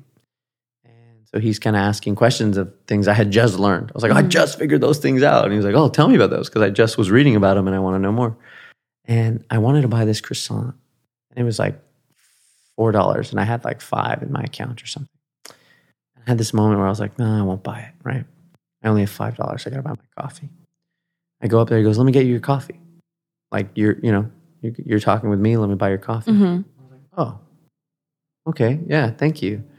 Um, because I was also working on like being a better receiver of of things. hmm So then I sit down and I go, hmm. in my head, I'm like, actually, now I have the five dollars for the croissant, and it's all my money though. Really, I had Mhm. five dollars in my account. I was like, it's all my money, and then I, I had that thought. It's not going to help. Five dollars ain't going to make no difference in no one's life. But in this moment, I really want that croissant. I really want it. And if I died right after this situation, right, right after we hang out, I would be so remiss if I didn't get the croissant. I'd be like, dude, oh, your last scene in your life's movie and you didn't eat the fucking croissant, dude. That's like in my heart right now. Like it's instilled in me. Like you didn't eat the croissant Yeah. I use now across all these things. Didn't Like eat the fucking croissant. you didn't eat the croissant is like to say like you didn't ask that girl for her number Yeah. or you didn't uh, you know text the director directly because you're not afraid like any Yeah. you know nothing to fear Mhm. you didn't go for it and it, it's all from like you didn't eat that croissant Yeah. dude. you didn't eat that freaking amazing almond something croissant i don't Uh-huh. even know it was so delicious Yeah. and i was so delicious and i was eating it like mm. Wow, dude. Eating it like if it was my last ever, first ever croissant. Like, Yeah. whoa, dude. Because it also, I guess I kind of knew I have just broken a massive barrier Uh-huh. to fearing the spending of money. And uh, applied that for the rest of my life. hmm And I was living on like manifested money for six months. I'm still living on it, but I was living on it. And there would be like weird random things hmm $30 here, $10 here, whatever here, just enough. I always had just enough, right? And somehow things would always fall into place where I had just enough, but I had to trust that if I spent any money, I was like, no, it's okay if I spend it because I know the money will show up. And this is before I really learned about the dynamic laws of prosperity, which I've been really engaging with the last few months, and they've really changed my life. And what's that? There's a lot of them. I mean, there's Mhm. a video by Catherine Ponder hmm on YouTube, and she kind of goes through it's like a three hour video. hmm And there's so many things that have to do with abundance, wealth, prosperity. There's Okay. spiritual things, psychological things, emotional things, Mhm. um, physical things. And, and as you work through all those things, money becomes attracted to you, hmm right? So you start to vibrate at the frequency of the things you desire, not just money, anything. I mean, that's the way I operate in my entire And life. is that how do you do that personally? Those manifestations? Do you do that through meditation, just through thought, conversation? Yeah, do Like- do multiple actually Uh-huh. things. Um, I do it through spoken word. So so I'll write what I want. I'll say aloud what I want. Um, my music for a, a lot of it is sort of like my like. All right, I'm going to manifest my reality, Mhm, and I'm going to make music of my desires. mhm. It's happened. It's happening. It's doing it. But also like daily affirmation. Like I am constantly affirming things that circumstantially I may not have. Right? Like what kind of affirmations I'm have a- you used? Uh, I am a multimillionaire. hmm I am a multimillionaire. To say that now, hmm if you looked at my bank account, you're not going to see the multimillions. But me, I am a multimillionaire. I know Okay. this for a fact. hmm And it's always I am statements, not I want or I will be. Right. It's- so it's kind of a combination of things, right? Okay. I used to, you kind of, as you work your way up until, like, because you kind of got to go at your own pace. yeah. If you say, I'm a multimillionaire, and all the thoughts in your mind go, that ain't going to happen. That ain't going to help you, Okay. right? So you start to develop practices, but it's great because you affirm the things you might desire, right? All the thoughts that come up counteract that, you literally go, nope. The one that I want to focus on hmm is this one. And you start to flick away all the negating thoughts, hmm circumstantial thoughts, people telling you things, whatever. You start to just flick them away. You reaffirm, you reaffirm, you reaffirm. And what that is, is you're sort of pressing down this new belief deeper from your conscious mind into your subconscious. And in mm-hmm. order for it to get in there, it has to push other thoughts out, mm-hmm. thoughts you didn't know you had. As you start to do that, you're pushing these newfound beliefs down, and the old thoughts fly out. And if the old thought comes up, and it's like, no, actually, you're not a multimillionaire because this, this, this, this, this, and you go, oh, yeah, then it comes right back in, and the new thought kind of gets pushed back out. And then, so you've not done any impressing upon your sub or unconscious mind. Yeah, and you're rewiring your mind. You're literally you're gonna reimpr- pre- pruning like neurons. You said Like, pruning, yeah. You're yeah. re-impressing Yeah. that you are of lack or whatever. Uh-huh. And so, so, and that's a daily thing that that I've, you know, I, I listened to uh, this man named Neville Goddard. Uh-huh. He's a metaphysical teacher. Okay. Um, I listened to all his talks, and he's so wonderful. He explains Christianity and the Bible as actually a uh, an awakening process. Like the Bible's actually just describing the process that occurs in your mind for you to reach a level of consciousness where you manifest your own reality. And uh, I dove into all these things, and I found all these habits out, my financial habits, like being fearful of spending money, right? And I used to be like, whose thought is that? It's like my mom saying, no, save that money. But like, why, why, why? Sorry. You all right? No, it's yeah, okay. I'm just gonna stop moving my arms. Forever. I'm just never going to move my arms the rest of my life. Um, and then, uh, but even things like keeping car change in the cup holders. Do you do that? no, You don't do that. I do that for like what is that called? Meters. Like I Do you keep have- quarters, but no, I know quarter- you not Are like they in a thing, a container? they're in like a little coin purse. Okay. You don't have to answer this, but did you grow up with wealthy parents or well off parents? Yeah, like they were. Did they have coins in their cup holder? Like strewn about, just loose coins all over the Uh, car. My mom might have Might have. when I was younger. I think. Like if you got in your mom's car now or your dad's car, hmm would the would there be coins and Oh, money no. around? Okay. Yeah.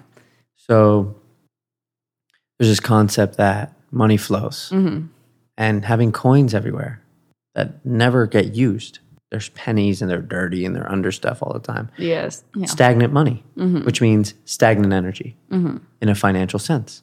Yes, I think I've heard of this. Mm-hmm. and and and then so you so i i'm hearing about this because i'm learning about this thing from people who are teaching about prosperity and finances and it's like uh, if you have stagnant money anywhere that's like hindering the flow of money into your life and i was like holy shit i have coins all over my car and in my head it's like yeah someday i'll use them but no they've been in there for years Yeah. Yeah. clean my entire car. But then there's also this idea of cleaning space. Mm-hmm. So if you clear space in your life, like let's say you get rid of old clothes that you don't wear anymore, those are forms of stagnant money in your life as well because you spent money on things you're not using, so it's just sitting there. So you clear that. You clear your home of things that are unnecessary. Old bills, documents, old uh, uh, what's it called? Grocery bags. A lot of people keep a lot of grocery bags. You just start to clear your home of things that don't you don't need. And the more space you clear, the more room you make for more things to flow into your life across all boards. I was specifically focused on finances because I was tired of living like like stressed about bills that I couldn't pay and things like that and just manifesting enough to just live. I was like I don't want to have enough just to live. I want to live lavishly and abundantly. I want to live wealthy. Um and uh, so I started doing all these things and slowly but surely larger amounts of money start to show up mm-hmm. through the local government paying for people's rent or mm-hmm. someone gifting me something or a random commercial gets renewed or a new job you know? And it was like whoa okay there's very immediate things going on as i'm learning about prosperity and abundance and the things that help attract that stuff to you. And um, so it's kind of it's kind of across a lot of things you know and Yeah, I don't know what the question was. So I, I kind of am, Have you with I mean financial was one avenue, but have Right. you noticed any other manifestations that you've been doing within the past how long have you been manifesting? Oh, yeah. A year or six about a year. months? About a year. Like within a year of manifesting, have you seen other things actually come yes. to life? Mm-hmm. Oh my god, I have funny ones and I have like really cool ones. Okay. So a funny one is in my hallway at my apartment. Mm-hmm. At the end of the hallway, there's like trash and recycling Uh-huh. um, that you would drop down a chute. But sometimes people just leave if they're moving out or getting rid of old furniture. They just leave it in the thing, and then maintenance comes and picks it up. You could tell because it'll stay two, three days there. Maybe it looks worn. Or, I had an apartment that didn't have a ton of furniture and a ton of stuff because I didn't have the money to buy all that stuff at the time. Throughout maybe like, I don't know, like over the course of like six months, seven months, I'd be getting home and I would just see something in the hallway. And I'd go look at it and be like, wait a minute, this is exactly what I wanted for my apartment. And I just thought about that like a couple weeks ago. Would it be a passing thought and then you found it, or were you specifically saying, No, I no. want I would, I this. well, I would be consciously like looking around, being like, I really wish I had something like this. Mm-hmm. But this was sort of like a passive, casual manifestation, Okay. which I've learned now. The casual word is oftentimes stronger than the conscious word. That's why I'm so curating with my thoughts and what I say around people and Mm-hmm. Yeah. what people say around me. The casual word has so much weight. So I feel like those are also like they show up more because if you're trying to specifically Mm-hmm. mindfully manifest something, you mm-hmm. might be focusing on it for like five minutes mm-hmm. a day. But then what are like all the little passive things that you say throughout the rest the rest of your day? Like if a a barista says, "How's your day?" and if you go straight to, "Oh, well, it's so hot out," instead of like, "It's a beautiful day," Yeah. or "I'm excited," like just paying special attention to The Those- casual word. yeah. so I know what you mean. Yeah. So so I was casually deciding on things I wanted in my apartment. Uh-huh. But they would be they would come after because you were asking like you were you originally you asked like is it always I am affirmations? But you also have to become very specific with what you want and you have to learn to be unapologetic. I have a firm belief that the desires we have are like preset. You know, I've had a long conversation about free will recently, but I just think like they're divine. I think you're given certain desire. You wanting to do a podcast mm-hmm. is because you were meant to do a podcast. Okay. So And the longer you fight that desire, the the more pain you feel. Mm-hmm. Because truly like you are called to the podcast. But even little things like I want this, I want that, I want that. Mm-hmm. Um, they're meant for you. They're meant for you. And and I think again, that's a nuanced thing in a way of like you sh- you know if you're wanting to harm other people, that's a problem, mm-hmm. right? All these things that I consider divine desires are not ever taking away from anyone else, disenfranchising or harming anyone or mm-hmm. or harming yourself, right? They are desires for things that would be greater good for you and all around, like you know, mm-hmm. positive in, uh, additions to life. And um, either way, uh, I had this. so then do you think it would be possible to manifest something that might be just an ego thing? Like what if you Yes. were trying to manifest like, oh, I want to look this certain way or I want to have like these certain clothes. Like you do you think you can still manifest it? Yes. Or no, because it's I think you can manifest things but wouldn't that that, be aren't for your best interests. And that's why it's also even so much more important to be so specific. Uh-huh. But wouldn't that be harmful to you then? Mm-hmm. Like because let's say you get these things you say you want or you think you want Mm-hmm. even, but then in reality once you attain whatever it is that you were manifesting, what if it then makes you an asshole for whatever reason or what if you I don't know what the situation would be, but what if it does bring harm whether it's like mental or physical or Yeah, yeah. This is a this is a huge huge thing I've like mulled over because Mm-hmm. for a very long time I had all these desires that I was like, oh my god, these are all bad. You know, like these Uh-huh. are bad things to want. These are not good things. Like blah blah blah. Like on my on September twenty seventh on my birthday, Uh-huh.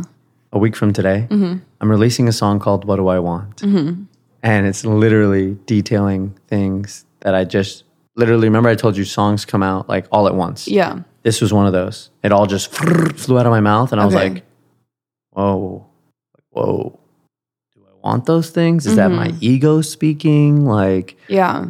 it's like you know like what, what is that helpful harmful but it, it became this thing of like no i think it's more so here's the thing i think you can want something mm-hmm. right and a piece of you is going to eat away at you until you get some version of it and then realize it won't fulfill the thing you needed so But what if you get that thing? Like, yeah What if you you might get the thing Yeah.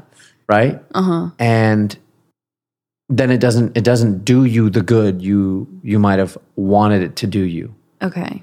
and then you'll be at that place with the thing and you'll realize ah this doesn't bring me happiness Okay. actually or this doesn't bring me peace of mind hmm but in some ways you had to have it to find out hmm a lot of people like it's really hard for some people to go money doesn't equate to happiness. And they're like okay that makes sense because you have money.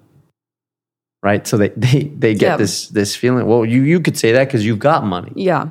right? I'm unhappy and i ain't got money and money would help alleviate a lot of the things that don't make me happy. Hmm and that's a true thing. We live in a very fiscal world. Yeah. and but but money doesn't bring happiness. Hmm it doesn't. Like the actual thing of money is not it'll bring you happiness. Like the physical thing you know? And but it's not until perhaps you get that thing that you realize oh this, this doesn't bring me happiness. But you had to you had to go for it. You had to do the thing you wanted to do to realize to learn now that you're there where you thought you'd be happy hmm you're not. And only because you went for the thing you wanted did you learn that. And now can you actually grow and move on and, and find out what else it might be that would make you happier. So, It's like a learning process. what is money to you then when you manifest being a multimillionaire? Yeah.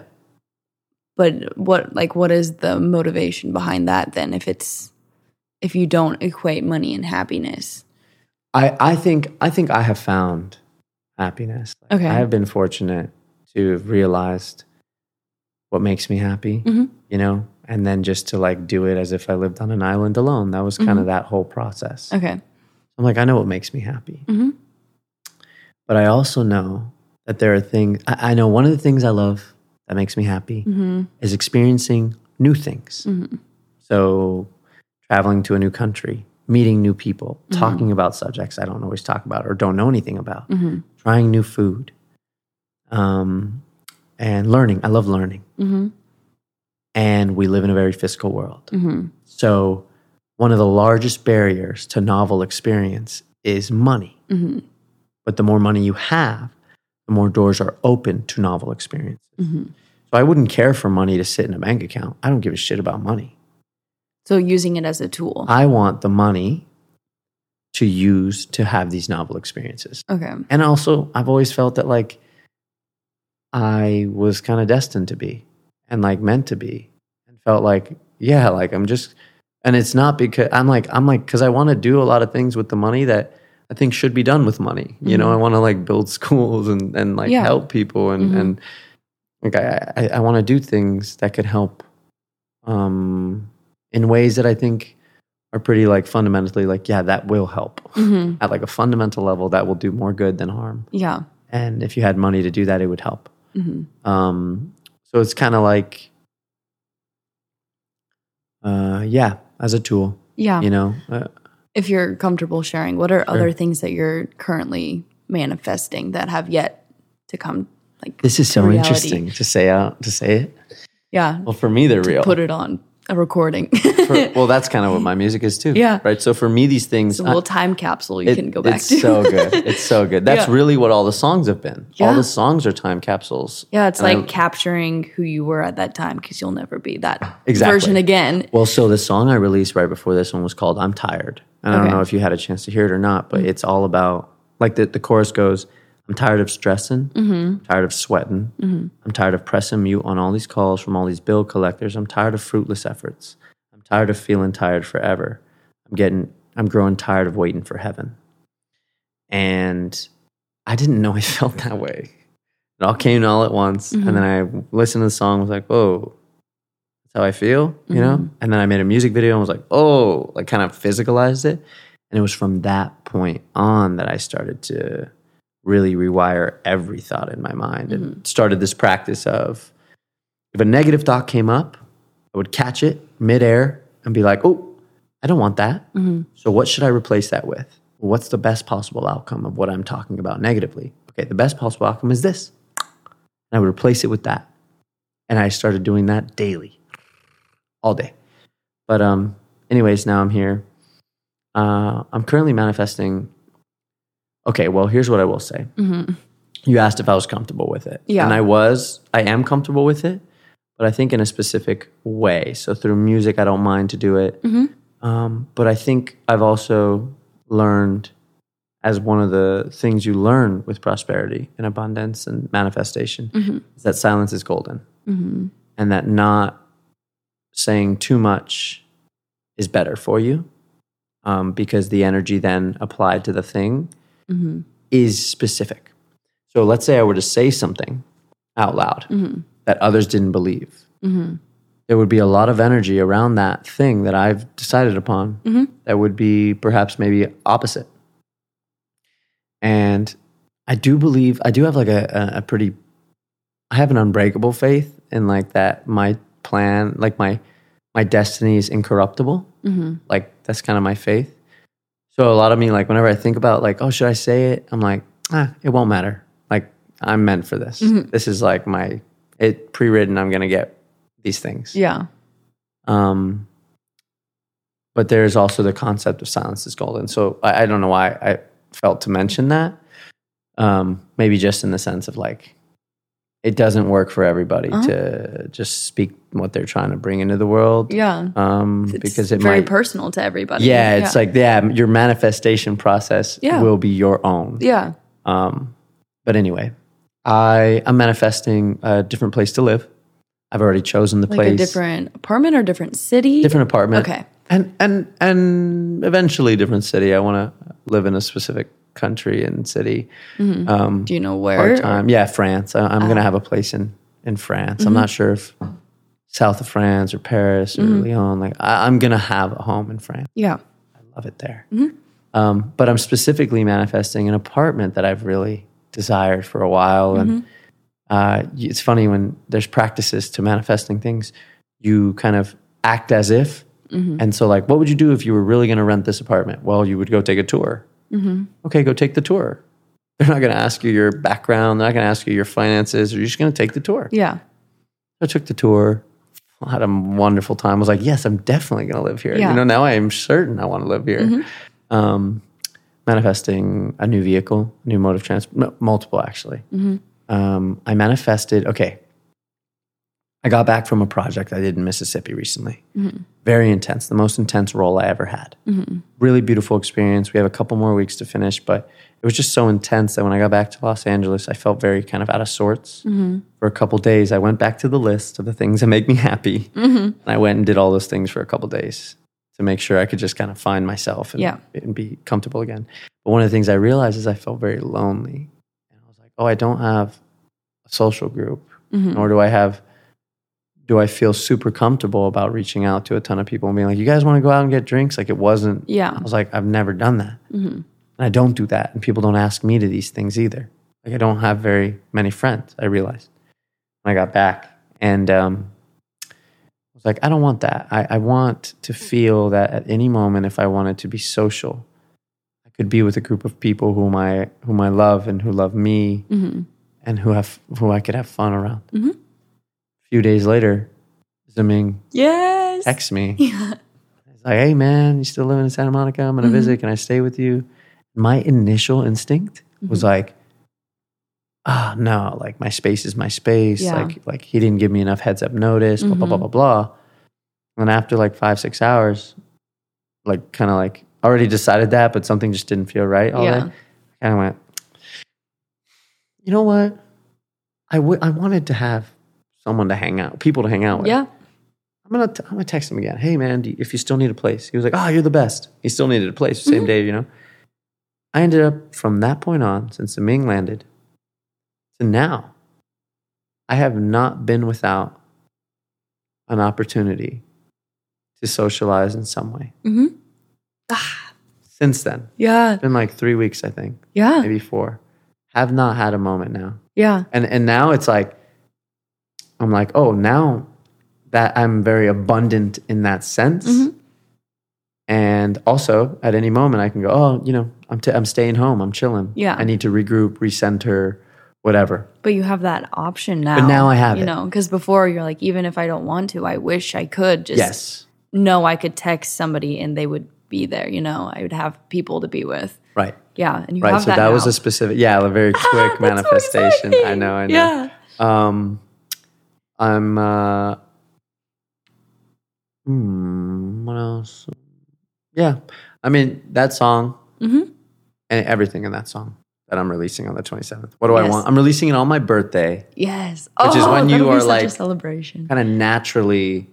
Um, reflecting. like, what do you want? You know, what do you want for your birthday? Yeah. It's like, well, here's this song. That's what I Mhm. want. Yeah. Everything I want is in this. You know, yeah. Um, and uh, yeah, so there's a bunch of stuff like So why do you think you need to manifest then if you have a more deterministic perspective? Like what is the point of oh manifesting? oh oh oh. I mean, okay, deterministic in, in the sense that I'm destined for it. when I said that? Like you think do you think everything is pre-planned? Like you said I'm going to be a writer and that was already decided before I was born type of thing. Like isn't that Yeah, but here's my here's my opinion on that. It's Okay. like you can come here. Okay, so the idea of free will, choice, all that. Mm-hmm. Recently, I had a great conversation with someone who was like, "No, that's not free will. That's liberty." And you brought it up with Zaming. Like, if you can make a choice, is that not free will? Mm-hmm.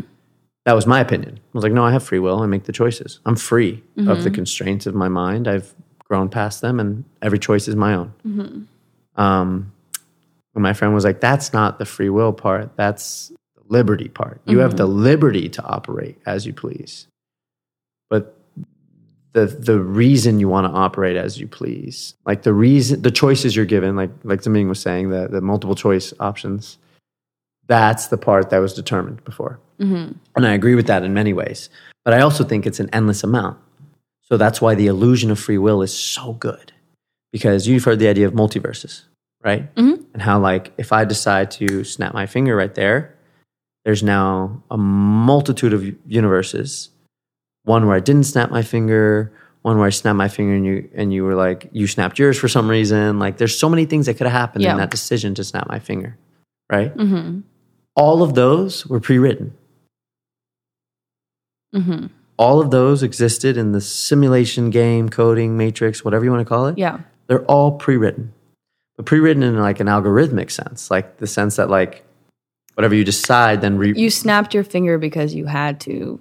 Like it, there was no other option type of thing. Like like you Um, had the option to and you did, but the option you chose to snap it was going to happen no matter what. no, no, no. Okay. Both options are existing and valid. So there was an option where I would have said that I would snap my finger and not Yeah. in, this, in the way that I'm doing now, Yeah. and there was the option where I said it and still snapped it. Okay. Okay, both of those exist, right? Hmm And they both have their own timelines. Okay. So you think with every choice you make, it then divides Exactly. into And like a multiverse of timelines. okay. So do you believe in like multiverses then? Like Definitely. different dimensions. I, I believe in yes, absolutely. Okay. And I believe in like uh, quantum leaping. So like I, I I operate on metaphysics and quantum laws. Like I, I my day to day operations has to do with things that are intangible, Okay. And then the tangibility of these things start to manifest themselves physically. And most people in my life, people who are close enough to my life to kind of like know the way I think and the way I speak on these things, and then see them happen, are like, dude, wow, hmm you were right. You said it, you thought it. Nothing pointed to it except what you said and thought, Mhm. and now it exists. And he was like, Yeah, that's the way it works. That's the way it works. Okay. And there's a bunch of stuff on the way to that, right? You have to Mhm. get clear emotional blockages, you have to clear psychological blockages, unconscious stuff. You, there's a lot of work to do Uh huh. a lot of actual work to do on the self, which kind of doesn't stop because every moment in your life is a moment then to So then, do you think there is one true self then? Like, if you're working, if you do think there's a predetermined Like you're supposed to write this song, you're supposed to act in this movie. If you think all that was already predetermined, what about a life where you chose not to do that? A life where you pursued economics instead? Like, do you think that's a branch of one central self, or do you think both split selves are equally as real? Does that make sense? Yes, it does. Okay. It does. I think they're uh, equally as real. I think the way the fragmentation works. Oh shit! Oh wow! So sorry. it was, and I muted don't- my phone, but I didn't mute my computer. Sorry. That's okay. That's so interesting. Uh, Sorry no about rush. that. No worries. Um, yeah, I think uh, since they're all fragmentations, Uh-huh. like there's just as much of the self in that version of you than as there is in that version of you, um, because they both equally exist fully. And you can jump timelines. So, like, if you want to like manifest a different world of your life, and you can close your eyes and envision it, you're kind of filtering through all the possibilities of your life and all the possibilities of your life in your Mm-hmm. Yeah. mind are like you're like well if i Mhm. could you know i would live like this and you can you can then stay focused onto that world and do quantum leaps like like make the decisions that land you on that timeline um but if you're operating unconsciously you're falling victim to things that are landing you on a timeline that perhaps isn't ideal. So it's kind of like if it's a video game right? There's you can play a video game with campaign mode let's say it's a first person shooter. And every level this is the best way the most efficient way to beat this level of the game. To get the most points to get the mm-hmm. most life at the end to save the most this and that so best way like in the stats of the game so to speak which is super simplified in a video game compared to the human experience um, but then there's also you could play that level and and at the end of it have like barely any HP left, health points, barely any points like of reward points from getting coins or something. Let's say it's Mario. You could still get through the level, but just barely, and you didn't really like take away the most you could. But then you learned from that level, and you're like, actually, I'm gonna go do that level again because now I know what comes on the level, and I'm gonna do it better. So I think there's an optimal timeline. I think everyone has their optimal timeline. And that when you start to live consciously, what you're really doing is just trying to find your way to this optimal timeline. And there may be multiple. I think there's like a one one. Um, I think there's like a specific timeline where it's like you fulfilled the most like the most objectives of your character Mm-hmm. you could have in that time around. Like in that go around. Like oh that time you played erica sullivan you really nailed it. Mm-hmm. you nailed it. But there's a piece of like how did you nail it this time?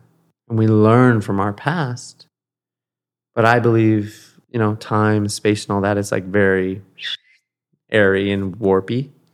So you can learn from a past you didn't remember experiencing.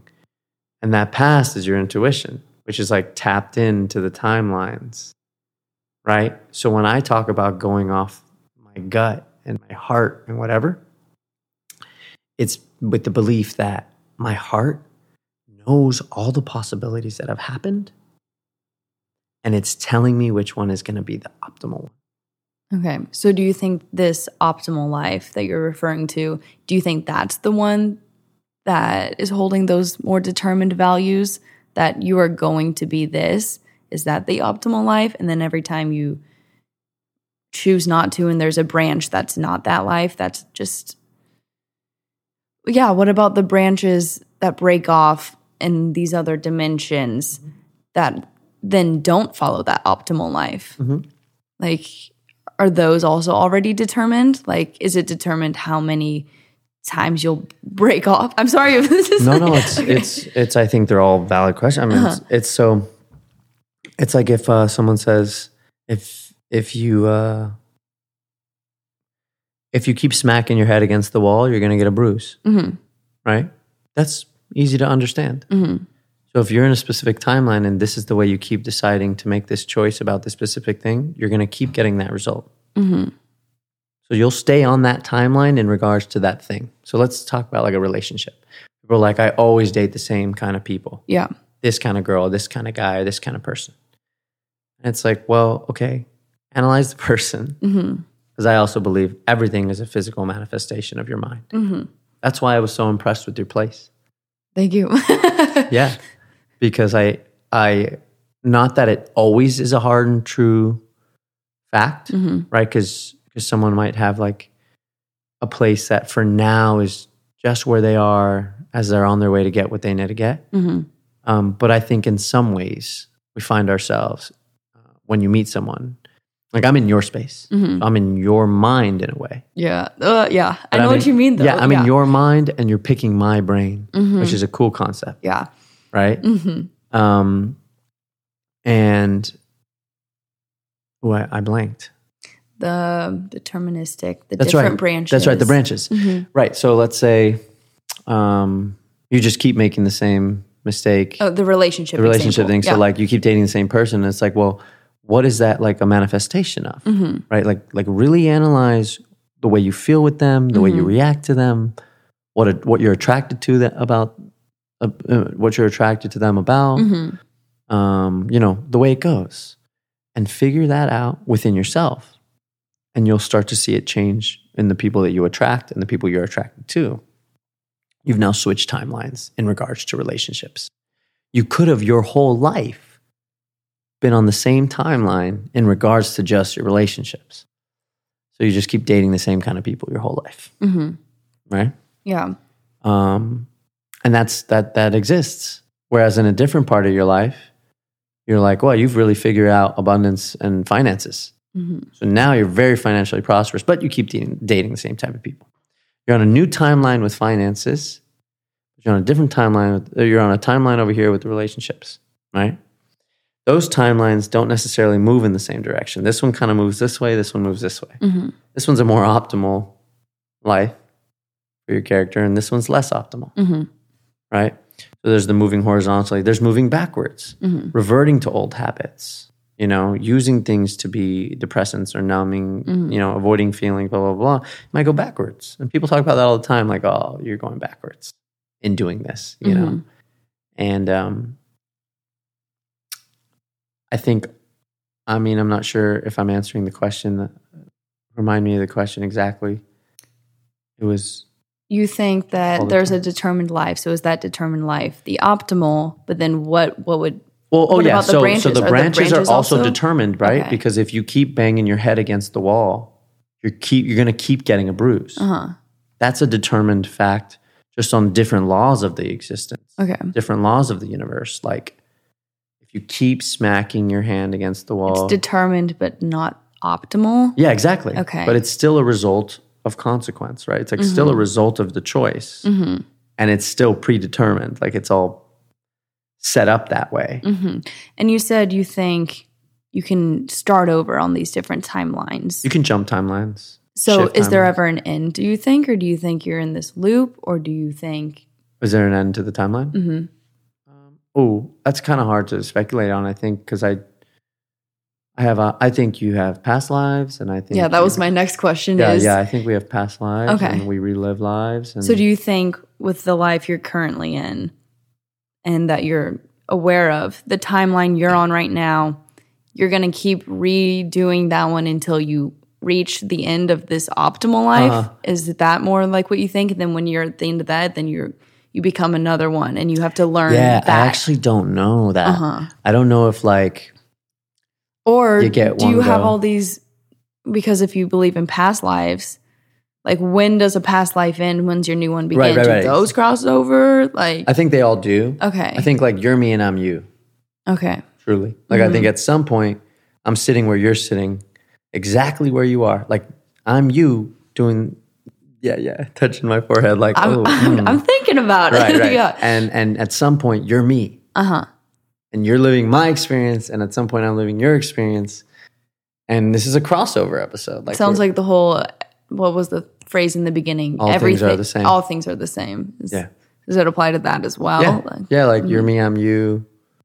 Um, and uh, I think that's remarkable. I think that's a fun concept. Also, it, it's, it's But then a you're kind of- also like horrible people. you are yeah, yeah yeah yeah. you are. But then it's like how do how do you treat someone who you think is horrible? Mhm, Um, right? Because if you realize if you think about it as you, mhm, you're like, oh man, like you're horrible, right? But Mhm. like, why why are you horrible? Yeah. like what happened to you Mhm. usually is a thing, um, or what is lacking for you, or or uh, you know, like treating someone who you might consider horrible with compassion is what you Mhm. would hope mhm, if you were a horrible person, someone might do mhm. right? Um, I don't know. It just helps with empathy and stuff. You're like, oh, if this was me, you know, like, how would I really appreciate if someone, even though I'm in the wrong, Mhm. right? Like, that's your belief, right? This person is in the wrong. People fuck up. People make mistakes. I've fucked up so many times, you know. But if I was in the wrong, I would hope people would like forgive and accept, and then help. You know, Mhm. if you're everyone that kind of kind of helps that out i also do think though like as you start to like cater your thoughts Mhm. and your fears in particular Yeah. um, you also start to find yourself in less circumstances where there is like discord and, and things of that nature Mhm. because that's not what is manifesting itself out of your mind if everything's a physical projection of what is inside your mind Mhm. I have found that any conflict I've been in, when I really get down to the nitty gritty and meditate on it, Mhm. came from somewhere inside my mind that I was repressing or avoiding or never dealt with. Mhm. So if something happens in my life, obviously I'm present with it and I, I try to, I'm not a conflict person. I'm not a conflict, I'm conflict averse, right? Mhm. But then I'll go home and I'll meditate like, what did that really represent? What did that represent inside me? Because if I believe everything is a physical manifestation of my mind, what was that? Yeah. okay, well, what does that make me feel? And what does that remind me of? Mhm. Oh, when I was a kid, this happened. And since then, I've had this thought that maybe this is this. Mhm. And it just manifested itself again. That was one of my deepest fears. I've had that happen a lot. Mhm. Or one of my deepest fears presents itself. And I'm like, oh my God. And then I'm like, wait, wait, wait. Nothing really exists. It's all physical manifestation in your mind. Oh my God. Okay, that's that fear. And that fear isn't real. Like, I don't have to give life to the fear of this thing. Mhm. Because in this present moment, it doesn't exist, Yeah. right? And so I'm going to take care of that within myself. Usually it takes care of itself outside. hmm So, what are some ways you think you're currently that you may be deceiving yourself? That you are trying to manifest something, or you keep noticing this negative habit or tendencies, and you're I don't know how that make like just what in what ways do you think you're engaging in self deception right now? Because I think at any point in time, everyone is in some way. Mm, that's a great question. That's funny because that was something I, as you said it, I was like, oh, I think that's one of my fears. Is that you're just deceiving yourself? Yeah. well, you have to be Well, in but, some but like, of course, of course, Yeah. now I'm sitting with someone who brings it up. Yeah. But it was all in your Like- head. But it was like, oh, well, that there's Erica physically manifesting a fear I maybe have had before. yeah. Um, I, I have like this mantra that I got from Florence Scovel Shinn. It's uh, I cast all burdens on the Christ within, and I go free. hmm and I use that whenever a fear comes up. And um, Why are you, but why is there a fear associated with deception? Like, what about being self deceptive? it was more so a fear of like, um, am I afraid that I'm just delusional? Oh. so, Because most of what I'm talking about uh-huh. has been phrased as delusional to a lot of people who don't have an intimate experience with it. Mhm. We're living in a more progressive time where people talk about manifestation. Mhm. talk about spirituality, talk about Mhm. race, talk about sexuality, Mhm. gender nonconformity. Like we live in a very progressive time Yeah. where people can document most things. hmm And because people can document most things, we hear more about these things that are intangible and metaphysical. Yeah. Look, I wrote this down and it came true. There's a video on YouTube telling you about it. Yeah. Wow, that's a reality. Now 300,000 people talk about it. Yeah. People on a podcast talking about it. Yeah. But there are a lot of people who don't have experiences like this hmm and who, who maybe perhaps aren't willing to accept certain realities that aren't physically tangible hmm that would call concepts that, that are metaphysical delusional. hmm And I don't abide by that because I, my entire life for the last, most of my life, no, it was like a very specific portion of my life where I was living this way without even knowing it. I was like doing this, the things I'm doing now consciously, I was unconsciously doing them, and my life was really manifesting a lot of When was that? How long ago? my time in Austin. okay. Spending time, it was like two years in Austin where everything I wanted was happening hmm because I was like so hyper focused on just the things I wanted. hmm Um, and then when I moved to LA, that changed. hmm I, uh, and I wasn't doing the same things I was doing in Austin. Yeah. I realized I started to live very unconsciously in a negative way, Yeah. but I didn't know. And then when I became conscious of all that, rewired it all, and looked back to what I used to call my golden years, I was like, I don't know what it was back then. Everything I touched turned to gold. hmm I was like, oh, all the things I'm consciously choosing to do now, which I know help you with manifesting and attraction and Mhm. peace of mind and happiness, I was doing back then on accident, like Yeah. instinctually. hmm Um, but anyway, uh, self deception. I don't necessarily think. I think it's an interesting like uh, catch twenty two. It'd be very difficult or impossible to tell you what I'm deceiving myself with Yeah. because I would not know Yeah. because it's all just I'm just I'm in, under deceit. hmm However, I will say, I don't think or believe that I'm deceiving myself hmm because I would prefer not to. hmm That makes sense. Yeah. Yeah. I mean, like the. Hold on, I'm thinking. Sorry. No, take your time. I'm eat the other half of this. cookie. So you do think it's possible to live a life with no self deception? I think anything's possible. Anything. I think anyone who thinks anything is not possible hmm is just limiting themselves. Like anything's possible. Like the whole thing. Look at this whole thing. There's like a little fire flame contained within a candle behind you. hmm that you were unaware of really for the most part of the conversation but that's like super fascinating over there. And it's incredible. Just a candle the concept of a candle and Yeah. fire and like it being visible and Mhm. having a temperature that is contained within a flame. Hmm fascinating. Hmm if that's possible anything's possible. Like Mhm. that's that's weirder than manifesting money to me. I'm like more fascinated by a candle. I'm like what? Flame you know hmm but we've just so used to it that it's like no it's normal it's like yeah. but now we're getting to a world where the rest of these things are becoming more normal. hmm To, to, to decide, I think we live in the reality we decide upon if you're Mhm. living consciously. You can unconsciously decide upon your reality. So if you give yourself a limit, if you give the reality of existence a limit, so is the limit. And you're right.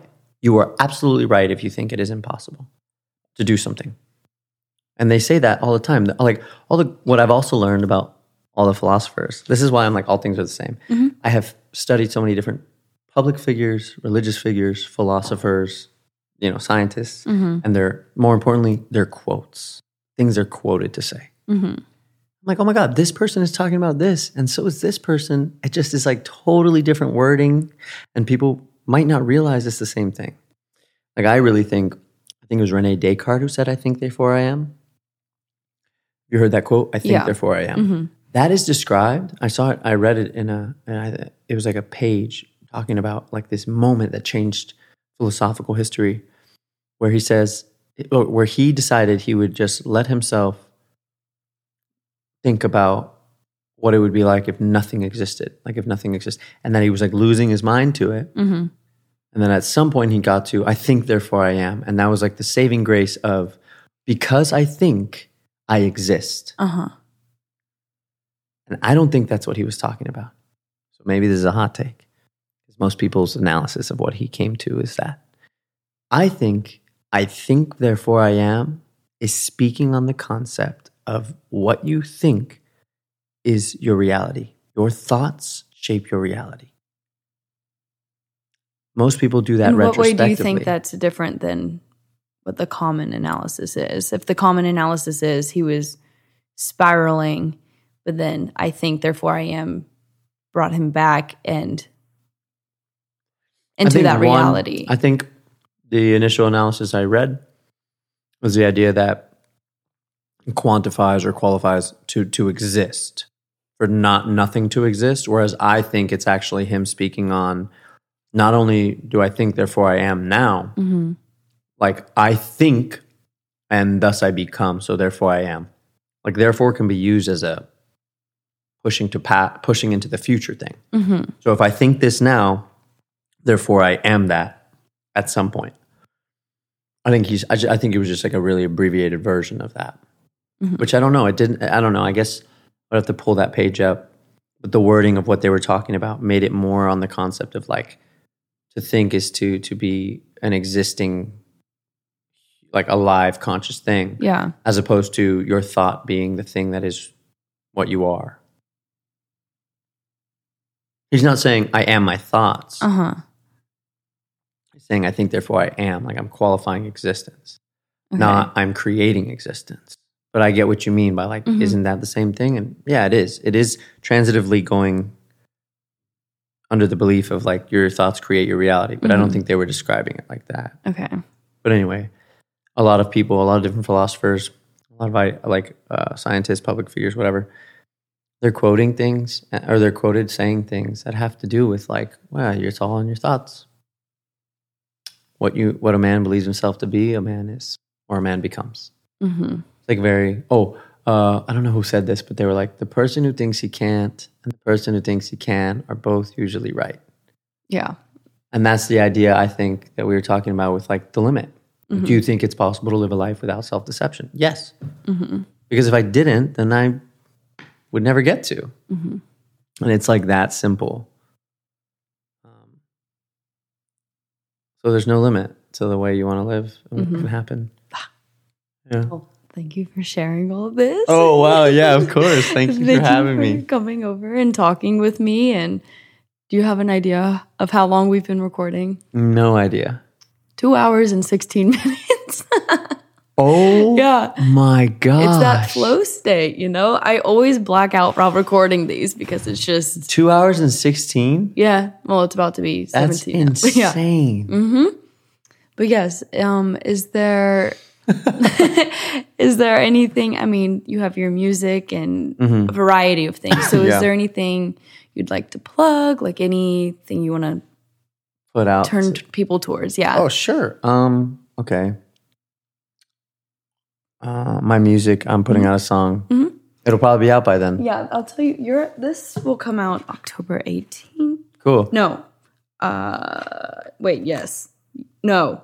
October 25th. Sorry. Okay, cool. Um, then So I will by have already by a month released a song called "What Do I Want." Mhm. My artist name for music is DragonWulf. Mm-hmm. Uh, the wolf part of DragonWulf is a U instead of an O. Mm-hmm.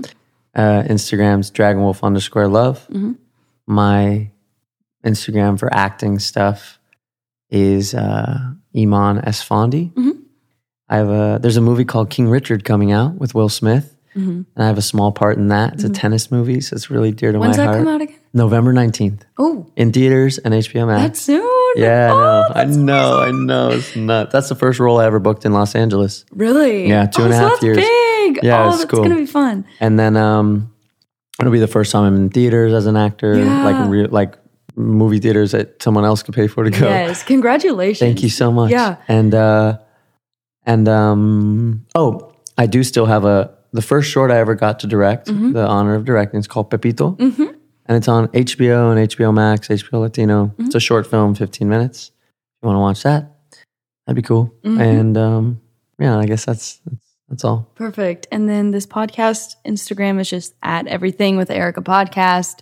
And then mine is just Erica underscore Sullivan. But yes, thank you again. Uh, Yeah, thank I you know for you having me. could potentially be leaving at 6 a.m. or maybe not, but I appreciate you still taking the time to drive here and talk to me. And be very present in this conversation. I will tell you with all my heart's desire I wanted to, No, to come. you. So thank you for having me. of course. All right. Bye.